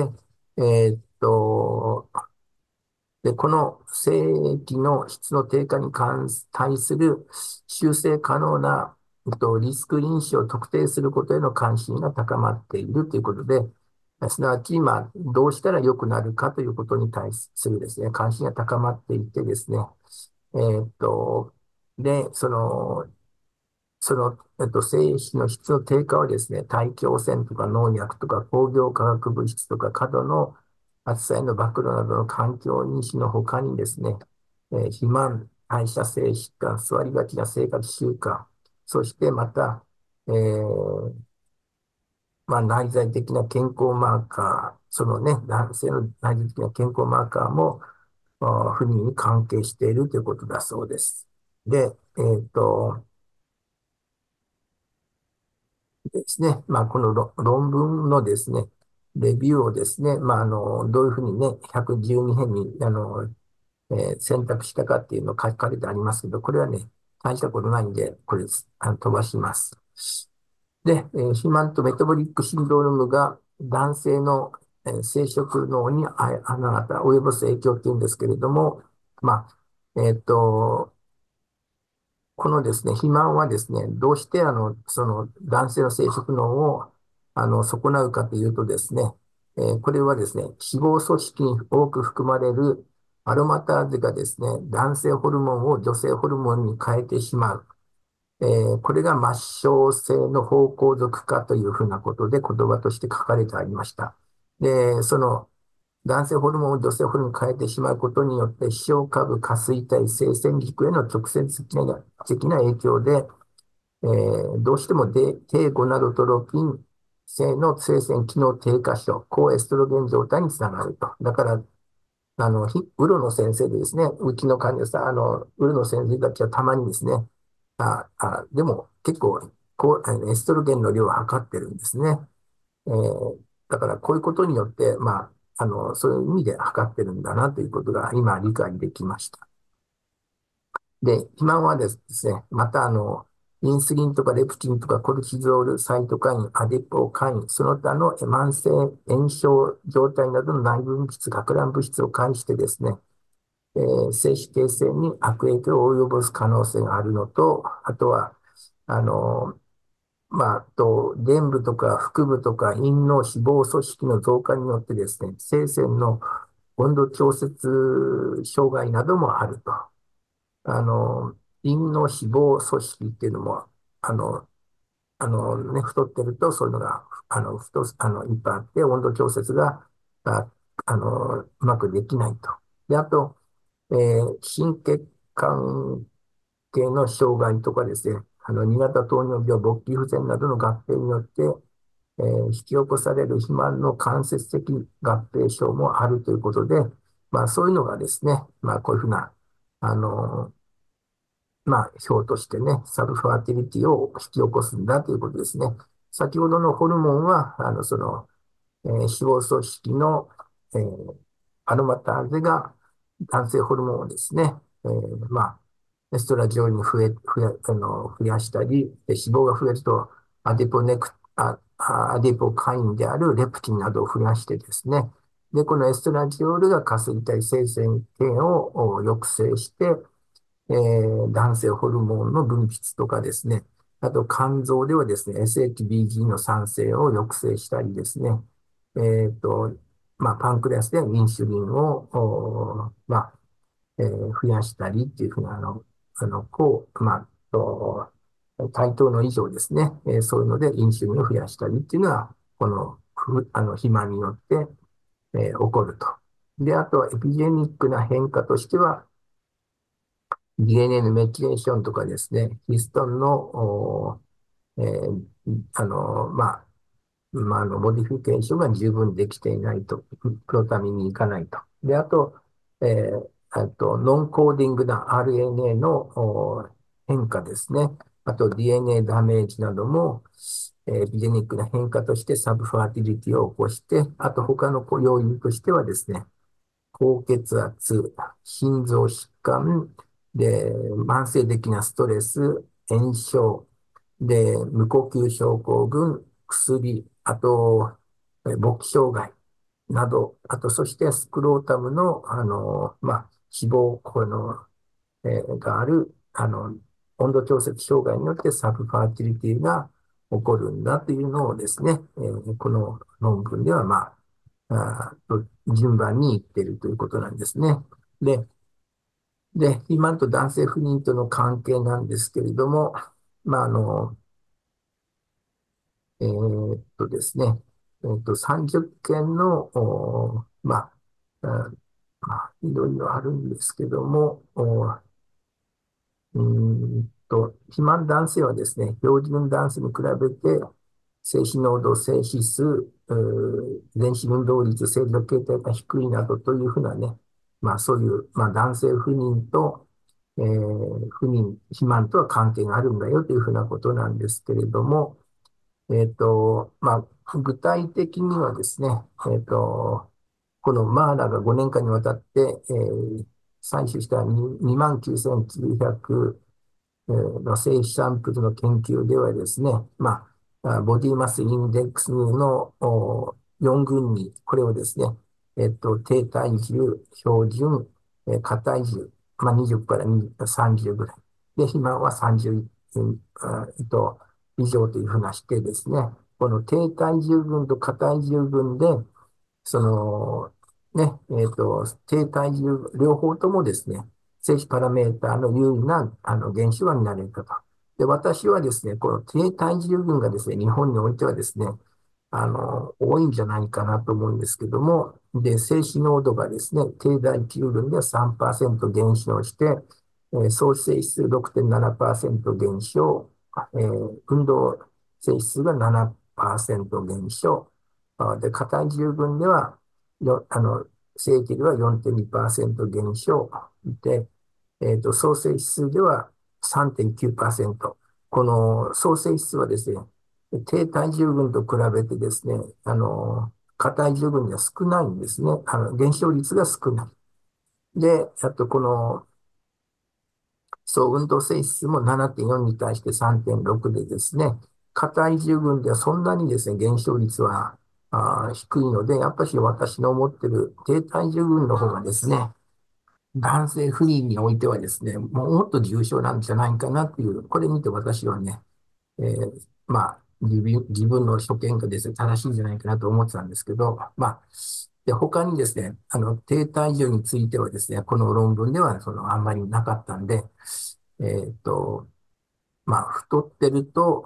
いろいろ、男性不妊においては良くないよというふうなことですね。えーで、で、あと、DNA の、肥満と DNA の完全性なんですけれども、えーと、複数の研究がですね、精子の酸化損傷など DNA 損傷の、えー他のマーカーについて調査していてですね、えーっと、BMI の増加はですね、えースパーム、えー DNA のフラグメンテーションの割合がですね、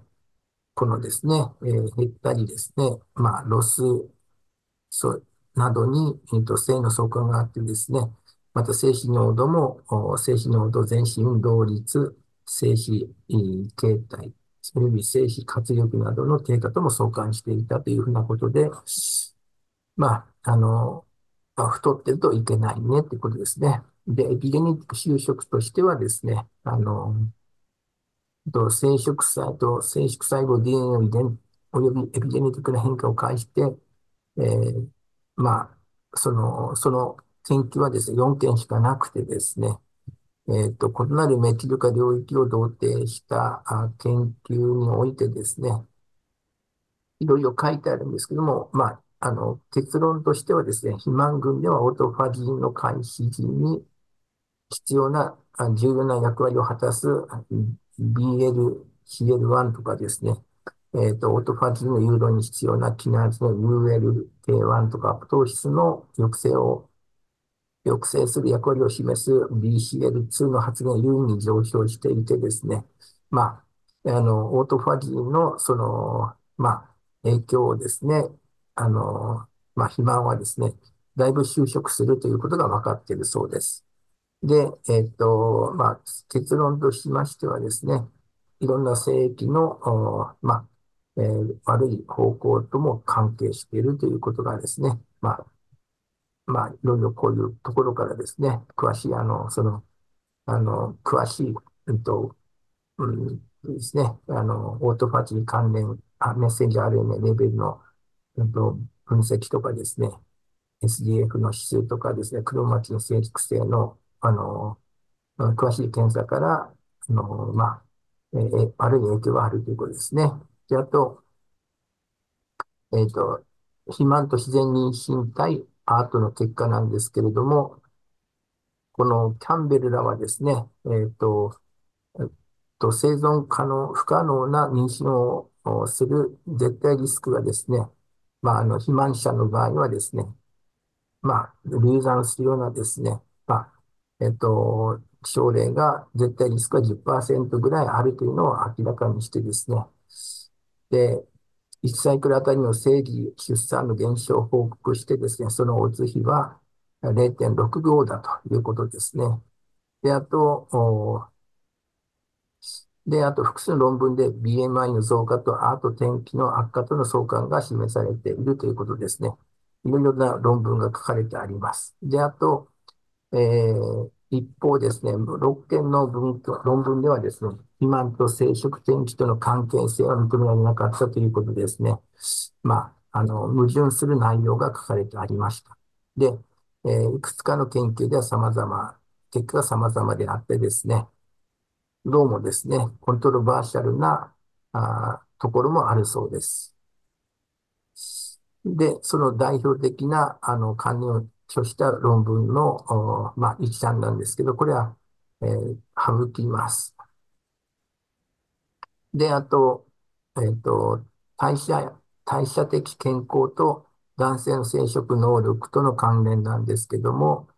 えーまあ、メタボリックシンドロームとかですね、糖尿病はですね、えっと、男性の生殖能力に関して不良を示唆してですね、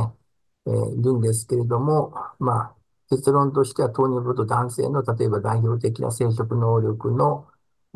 影響についてはですね、糖尿病がですね、えー生殖能力に及ぼす影響についてはまだ明らかにされていないということが、あの、結論だそうです。で、えーで、糖尿病がですね、えー精子の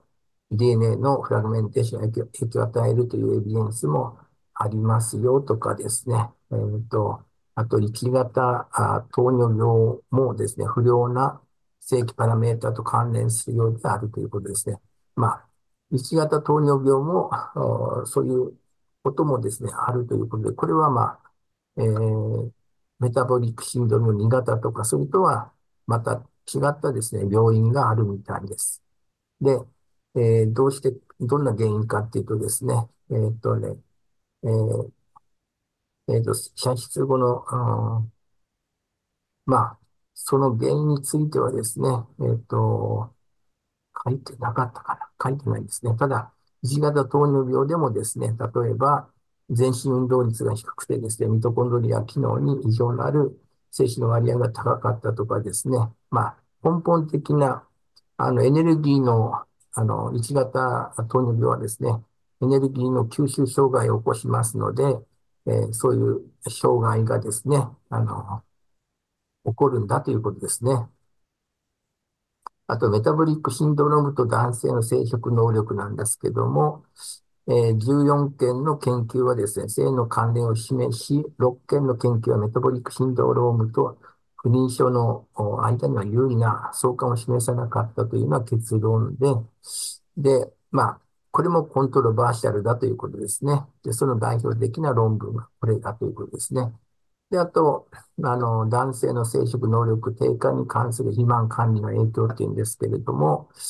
えーで、具体的なですね、運動が正規パラメータに及ぼす影響なんですけど、これはですね、えーうん、これはいい影響があるということでね、えー例えば運動量の多い男性はですね、座りがちな男性に比べて正規、正規の量、生存率、全身運動率、正常な形態などの正規パラメータが良好で、えーあるということですね。で、で、ただ注意しなくちゃいけないのはですね、まあ、と二つの、あの、筋力トレーニングと、えー高強度インターバルトレーニングはですね、えー改善は得られなかったと。だから、ちゃんとしたあ中強度の継続的なトレーニングが必要だということらしいんですね。えーインターバルトレーニング、あの、インターバルとかそういう筋力だけを強化するという、そういうね、あの、ものはダメだということですね。で、えーあと、あの、屋外での活動と正常な精子形態の割合の増加との間には性の相関があることがあったということでですね。まあ、えっと、ビタミン D などが少し関係しているのかもしれません。ねで、あと、性、原、原料薬、すなわち、あの、あの、体重減少をね、あの、あの、まあ、促すようなあ薬がですね、正規パラメーターに及ぼす影響ということなんですけれども、えっと、メトホルミンはですね、精子の運動率、えー数及び全体的な質に悪影響を及ぼすことが示唆されているということなんですね。だからメトホルミンは、あの、まあ、あの、女性にはよくね、あの、PCO とか使われますけれども、男性においてはですね、男性の肥満においてはあまりよろしくないということらしいです。あと、あの、まあ、えっと、痩せるためにですね、えーまあ、GLP-1 作動薬がですね、使われることがあるんですけれども、えーこれらはですね、あの、例えばですね、えーピクトーザを摂取した後に精子形成が悪化した特異な症例を報告報告したということなんですけども、まあ、この最初のですね、そういうとか結論としましてはですね、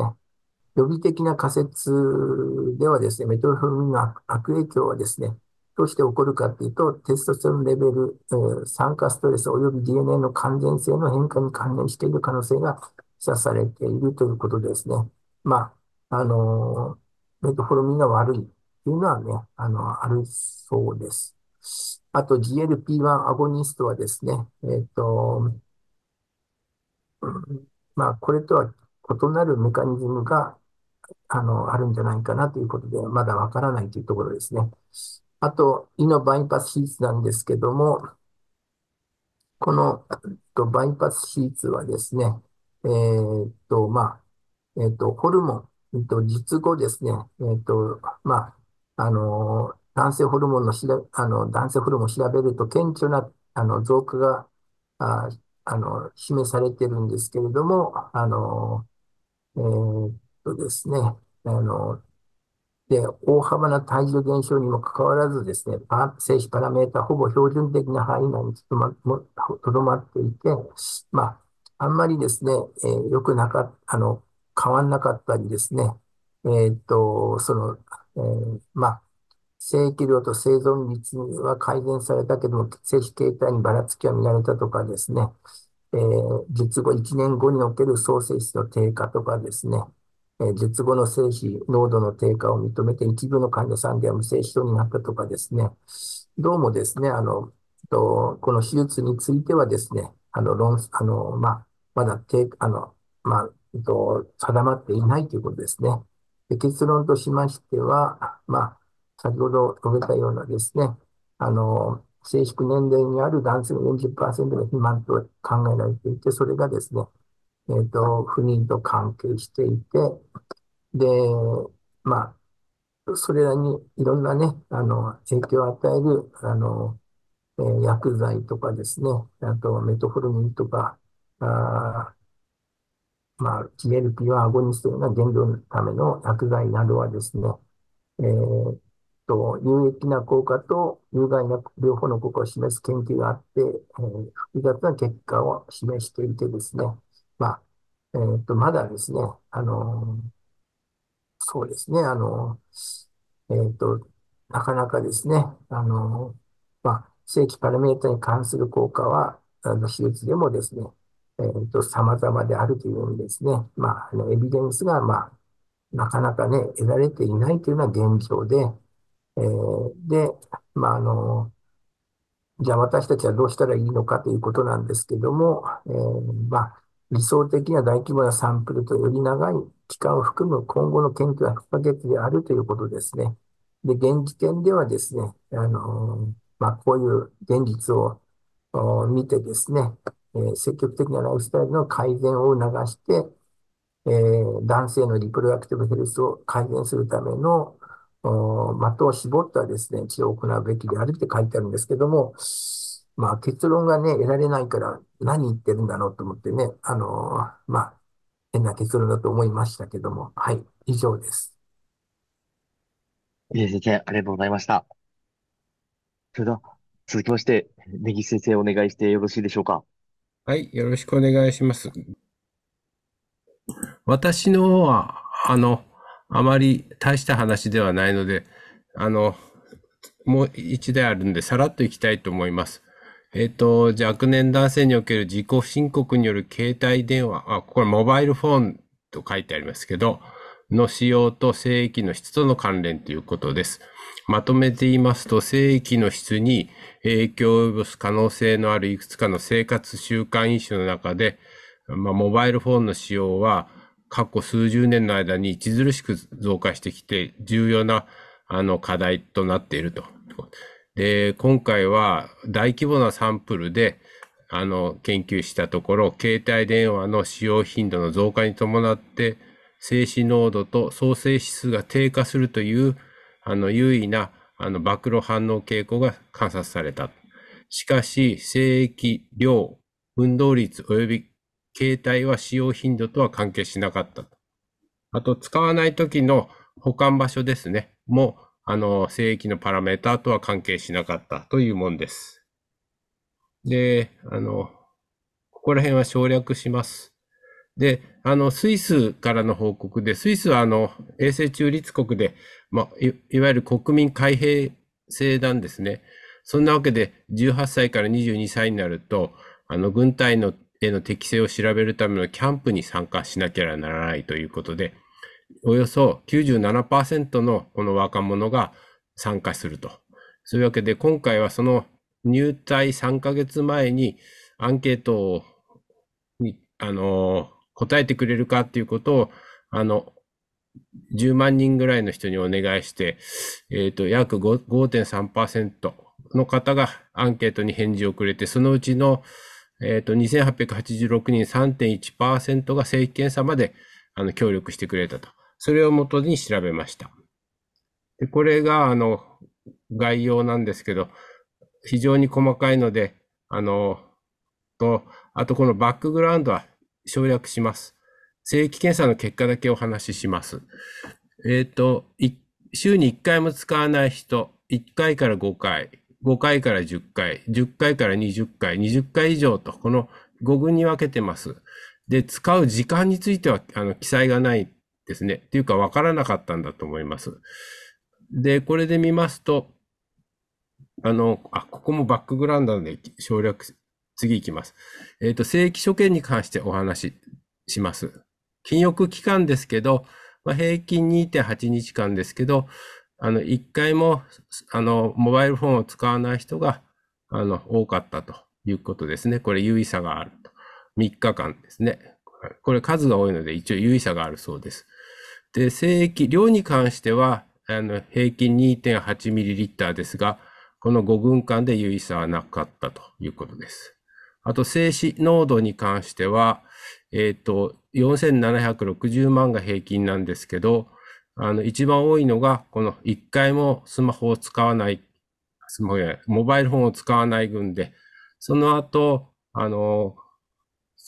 使用量、使用回数に増えて、こう、あの、濃度が下がっていくと。これが優位な関係でした。あとは、優位な関係があったのは創生指数です。1270万が平均なんですけど、一回も使わない群の1537万に比べて、あの、1回から5回と、さらにこう、5回以上使う群において、あの、すごく、あの、静止数、総静止数が減ったと。これで、ここは、この1回も使わない群に比べて、20回以上スマホを使う群では22%の低下があったということです。あとは、あの、運動性指数及び形態率、正常率に関しては優位差がなかったということです。で、これも、あの、非常に細かくて、あの、見、見にくいので、えっ、と、まとめがあったので、これだけ紹介させていただきます。これは WHO の基準を下回る結果となる比率比率ですね。例えば、えっ、と、濃、あの、量が1.5を切る比率、あの、オッズレーシオですね。1回から5回、1日1回から5回の使用をレファランスとした場合、あの、他のグループではどうかっていうのを見たもんですけど、まあ、どの群に関しても、あの、優位差はなかったと。濃度1500万を切るオッズ比ですね。あの、1から5回をレファランスとした場合に、これだけが唯一差があって、あの、5から10回1日に使うと、オッズレーションが、これ1.4で、あの、出す。ここ1.4なんですね。で、優位差があったと。他の群は全部優位差なし。あと、トータルスパームカウントが3900万を切るオッズ比に関しても、あの、ここ1から5レファランスとしても優位差は、オッズレーションの優位差はなかった。運動率が40%を切る群に関しても、えっ、と、形態率が4%を切る可能性に関しても、オッズレーションで、あの、優位差はなかったと。唯一濃度だけでした。あと、これちょっと見にくくて申し訳ないんですけど、モバイルフォンの使用頻度と正規所見で、これ線、形回帰分析をしてます。で、あの、量、濃度、トータルスパムカウント、運動率、形態率です。で、アジャスティッドの結果だけここ提示します。あの、頻度ですね。あの、1から5回、1日1から5回使用をレファランスとして、あの、他の部分のベータ値の検定を行ってます。ベータ値っていうのは前も示したように、y イコールベータ x プラス a と。で、この x が説明変数。つまり、あの、この回数ですね。で、あの、y が、あの、例えばこの量とか、濃度とかを、あの、y というふうに取ります。で、このベータが、の傾きがどうかっていうのが、ここに示してあります。例えば、えっ、と、濃度に関して言うと、これレファランスとした場合、えっ、と、これなんかほとんど、あの、変わらないというところですね。で、ここ見ても、あの、マイナス0.017。これが一番傾きとしては、あの、大きいんですけれども、まあ、これも優位差なかった。優位差があったのは濃度における、あ、優位差が、ここ濃度でもなかったんですね。で、これを全体で見た場合ですね。あの、これ各グループに分けて評価してますけど、これ全体で見ますと、あの、0回から20回以上を全体で見ると、一応この、あの、線形、傾向としてはこれ優位差があったということです。で、トータルスパームカウントに関して言いますと、あの、20回以上使うと、傾きがマイナス0.271と、これ一番高くて、これが優位差があったと。で、全体で見ても優位差があった。モーティリティやモルフォロジーは、あの、全体で見ると優位差がなかったということです。でこれは今のお話とだ大体似てるサプリメントなので省略します。でこれがですね、えっ、と、携帯電話を使わないときの保管場所ですね。あの、これを、あの、体の外側、あと、あの、ジャケットの、これ、内ポケットなんですかね。ジャケットのポケット。あとは、ズボンのポケットに保管した場合の、あの、WHO のこの基準を下回るオッズ比をですね、見たもんです。で、レファランスとして、体の外ですね、をレファランスとした場合、他の、あの、ポケットとか、ジャケットとかパンツに、ズボンに保管した場合どうかっていうのを見たオッズ比なんですけど、どれも全部、あの、優位差がなかったということです。まあ、そんなわけでありまして、あとは、これは、あの使う年代ですね。2005年から2007年8年から11年、12年から18年と、あとこれがトータル、2005年から全部18年までを見たもんですけれども、 volume、concentration、total sperm count、motility、morphology ですけれども、えっ、ー、と、この adjusted のだけを見させてもらいますと、えっ、ー、と、まあ、ここで、この説明にあるのは、これをトータルで見ていきますと、前、あの、この2005年と2018年での全部で見てみますと、このコンセントレーションがマイナス0.062で優位だったと。で、ただ、あの、昔に比べて、この傾きが緩くなってきてるんですね。だから、あの、悪くなる傾向が緩くなってきてるということを指摘しています。あとはトータルスパムカウントも全体で見ると、あのマイナス0.108で、あの、優位差があったということで、これも、かた、あの、トータルで言うとそういう優位差があって、これ各べ、年代別で見てもやっぱり傾きが、あの、緩くなってきてるんで、改善傾向にあるということです。まあ、あの、これについては、後でちらっと説明があるんですけど、あの、いいかな。あと、これは、えっ、ー、と、使わないときの保管場所ですね。あの、さっき出てきたのと同じなので、あの、これは省略しています。まあ、どこに保管しても、あの、正規所見には影響なかったということです。あの、結果としては以上なんですけど、あの、2005年からあの、携帯から始まって今スマートフォンの時代になりましたけど、だんだんとですね、あの、こう、技術が進歩することによってですね、悪影響を及ぼすと言われている放射無線周波電磁界という、こういうあのエネルギーがですね、あの、そういう清清掃とかに悪さをするんじゃないかということで、あの、検討したわけですけども、あの、これの、あの、出力が、あの、年代とともにですね、減ってきてるために、そういう静止の減少程度が、あの、少し緩んできてるんじゃないかと。このベータ、傾きが少し緩んでる理由として、そういう、あの、悪影響を及ぼすこういう電磁界が、あの、低くなってきてるのが、えあのいいんじゃないかということで、今後もさらに減ってくれる可能性はあるということは書いてありました。まあ、そんなわけで、あの、駆け足ですいません。以上です。新井先生、ありがとうございました。それでは、続いて、横田先生、お願いしてよろしいでしょうか。ちょっとね、あの、じ時間も押してますので、ちょっとさらっとやっぱり 行きたいと思うんですけども、まあ、この、これはね、この論文はアメリカからの論文なんですけども、えー、卵子1個あたりに、で、どのくらいの子供が生まれるかっていう論文なんですけど、かなりちょっと内容的には無理があるんですけども、まあ、とりあえずちょっと読ませてもらいます。えー、政治出産の達成は対外性における第一目標であり、ライブサイクル中に回収される卵子の数はこの目標達成の可能性を決定する重要な要素であると。で、回収される卵子の数に基づく政治、生産率 LBR の年齢別データを入手し、それを十分に検討することは、結果に関する適切なカウンセリングを行う上で極めて重要であると。多数の卵子を解消することで、患者は1サイクルの IVF で、えー、まあ、家族を感染させることができるが、ある程度のリスク、まあ、OHSS のことだと思うんですけど、ね、から LB を達成するために必要な卵子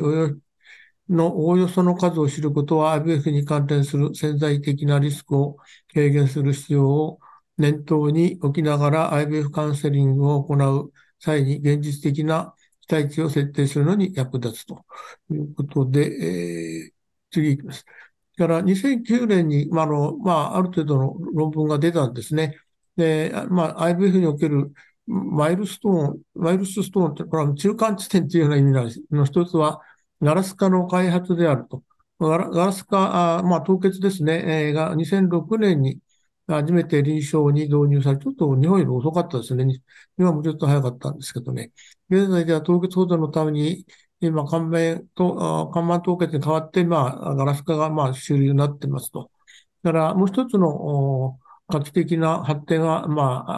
あ、PGTA です。で、えー、肺の異臭性は、IBS 失敗の主な原因であり、流産の流産の主な原因であることが知られていると。で、PGTA の使用は特に母体の年齢の高い女性において、肺選択を支援し、移植あたりの LBR を改善するという、まあ、ここは仮説になってますね。で、えまあ、実際はこれあまり、かなりこの論文は否定しているんですけども、最近は特に若い女性をに使用する場合、正常肺を廃棄する可能性があるという懸念や、モザイクの移植をめぐる論争と同様に疑問視されていると。まあ、それにもかかわらず、ガラス化の出現と BK の有無にかかわらず、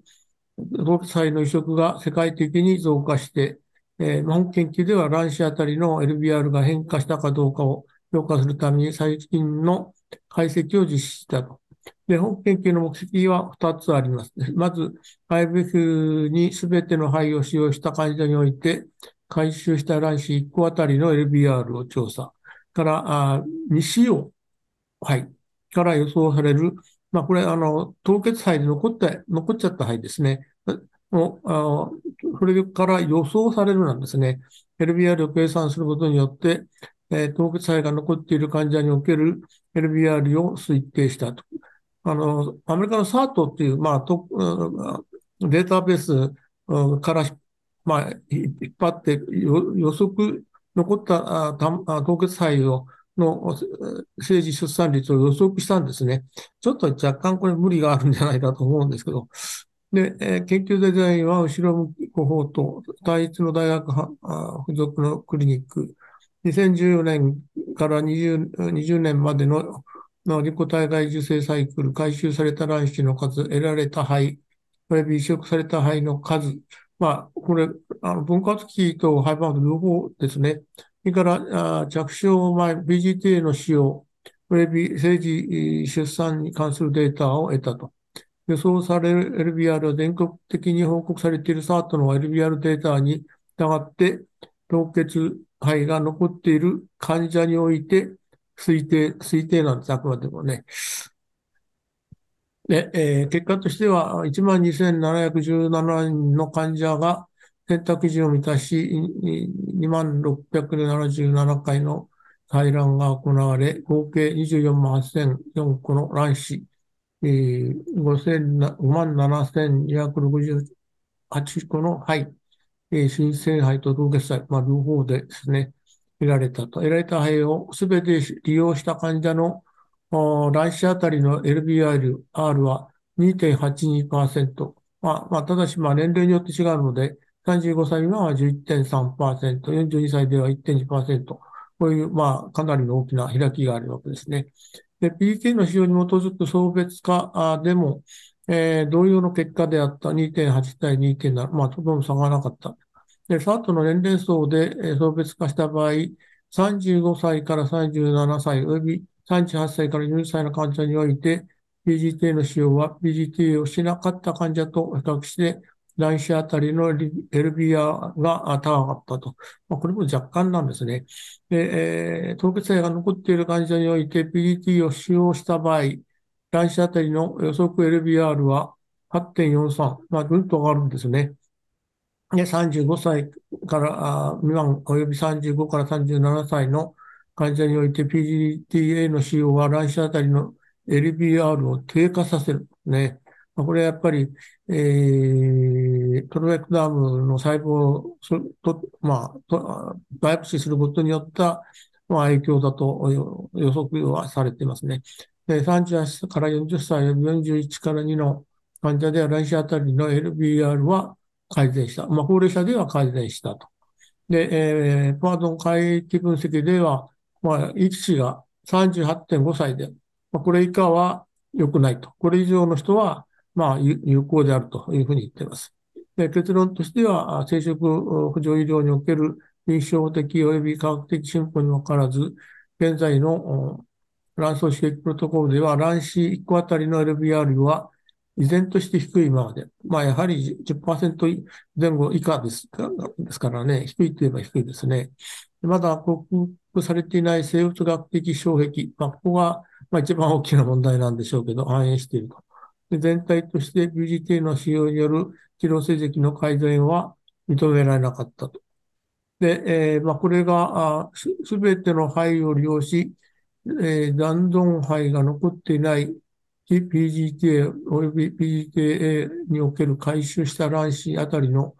政治出産率を含む最、非常にこれね、や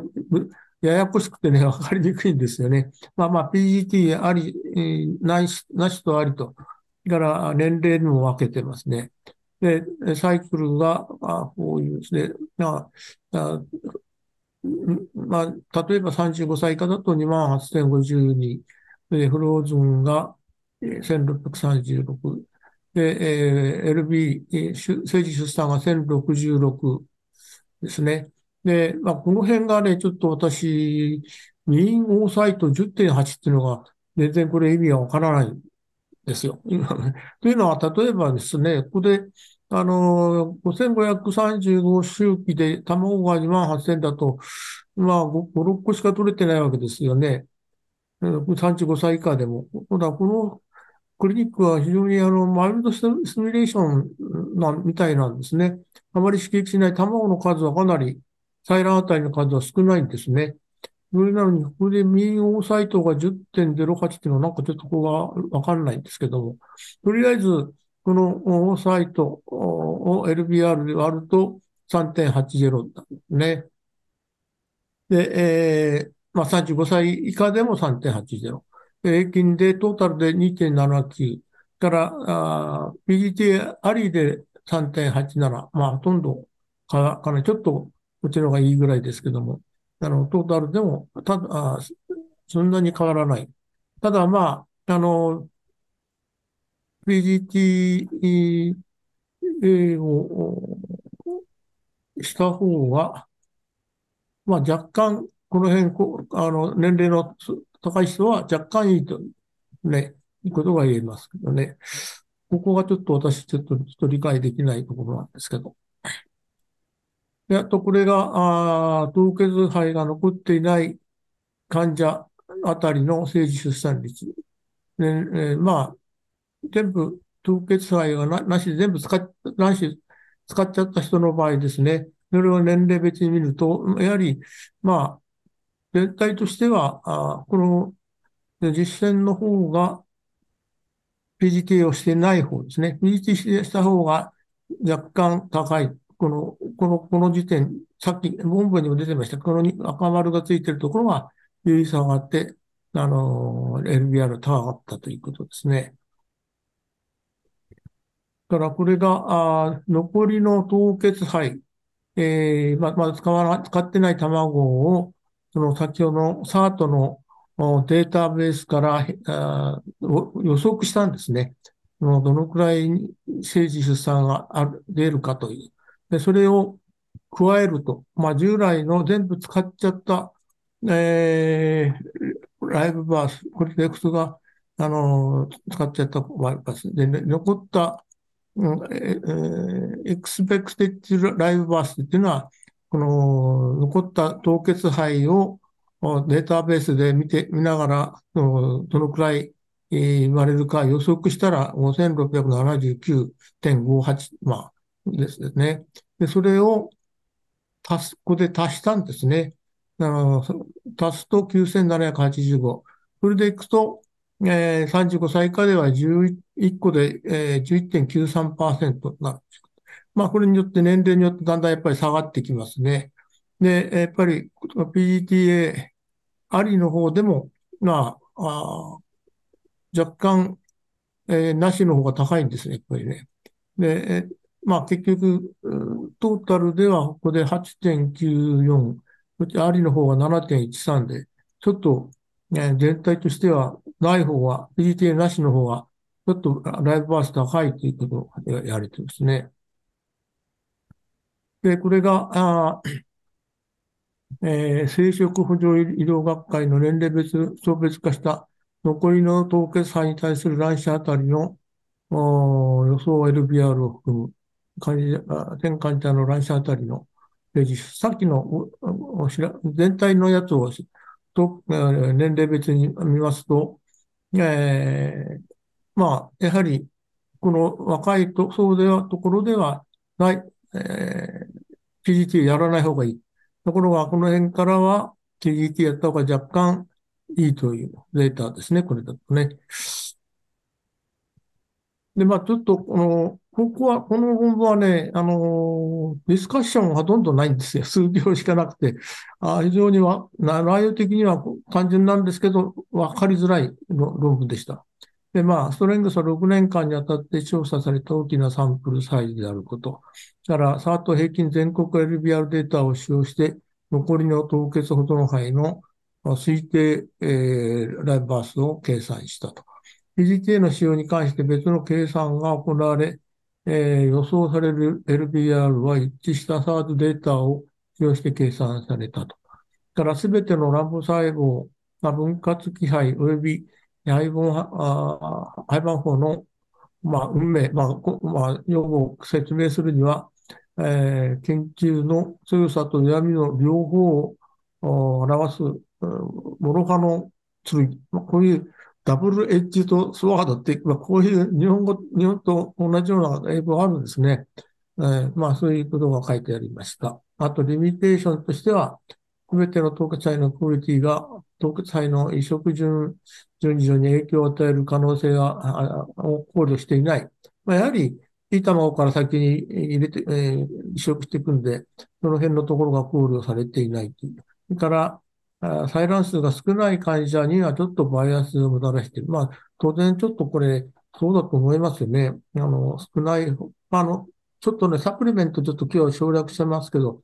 サプリサプリメントの方の、やはり、採卵数が多いと、多いと1個あたりのライブバスレート逆に下がっちゃうんですね。そうするとなんか少ない方がいいように見えるんですけども、ただやっぱり、あの、先ほどの凍結肺を加えると、ぐんと妊娠率上がるから、まあもちろん、玉が多い方がいいのはいいんですけど、その辺が非常にわかりづらいんですね。でいくつかの過程があったと、回帰モデルでは、残りの肺から正確なあライブバス数が不明であるということと、年齢カテゴリーごとの平均ライブバースレートが使用されたため、結果は、まあ、あくまでおよその値であるということですね。それから、あ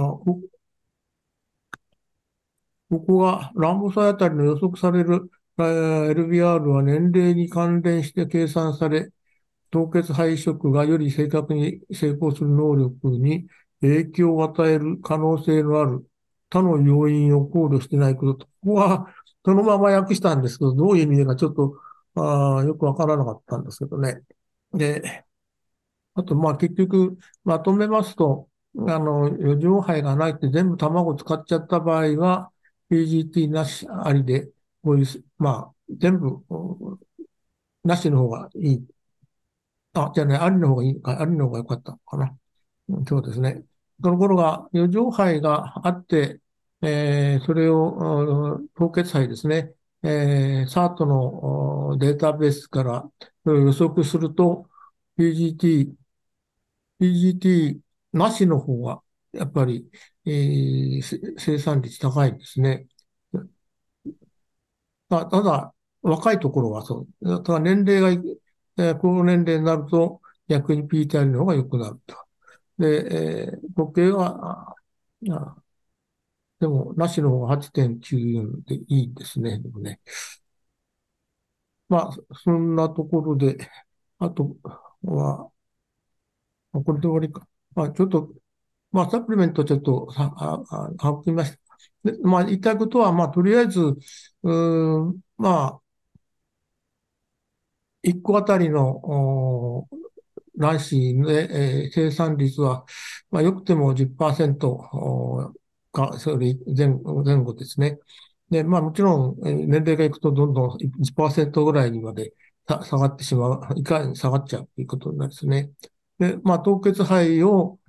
加えることによって、その、それが、妊娠率がガクンと上がっ、この論文では上がっているということが言いたいだと思いますけどね。なんかあんまり、こう、すっきりした 内容ではなかったと思います。まあ、以上でございます。横田先生、本日もありがとうございました。ありがとうございます。いただいてありがとうございます。それでは、先生方、あの、ただいま、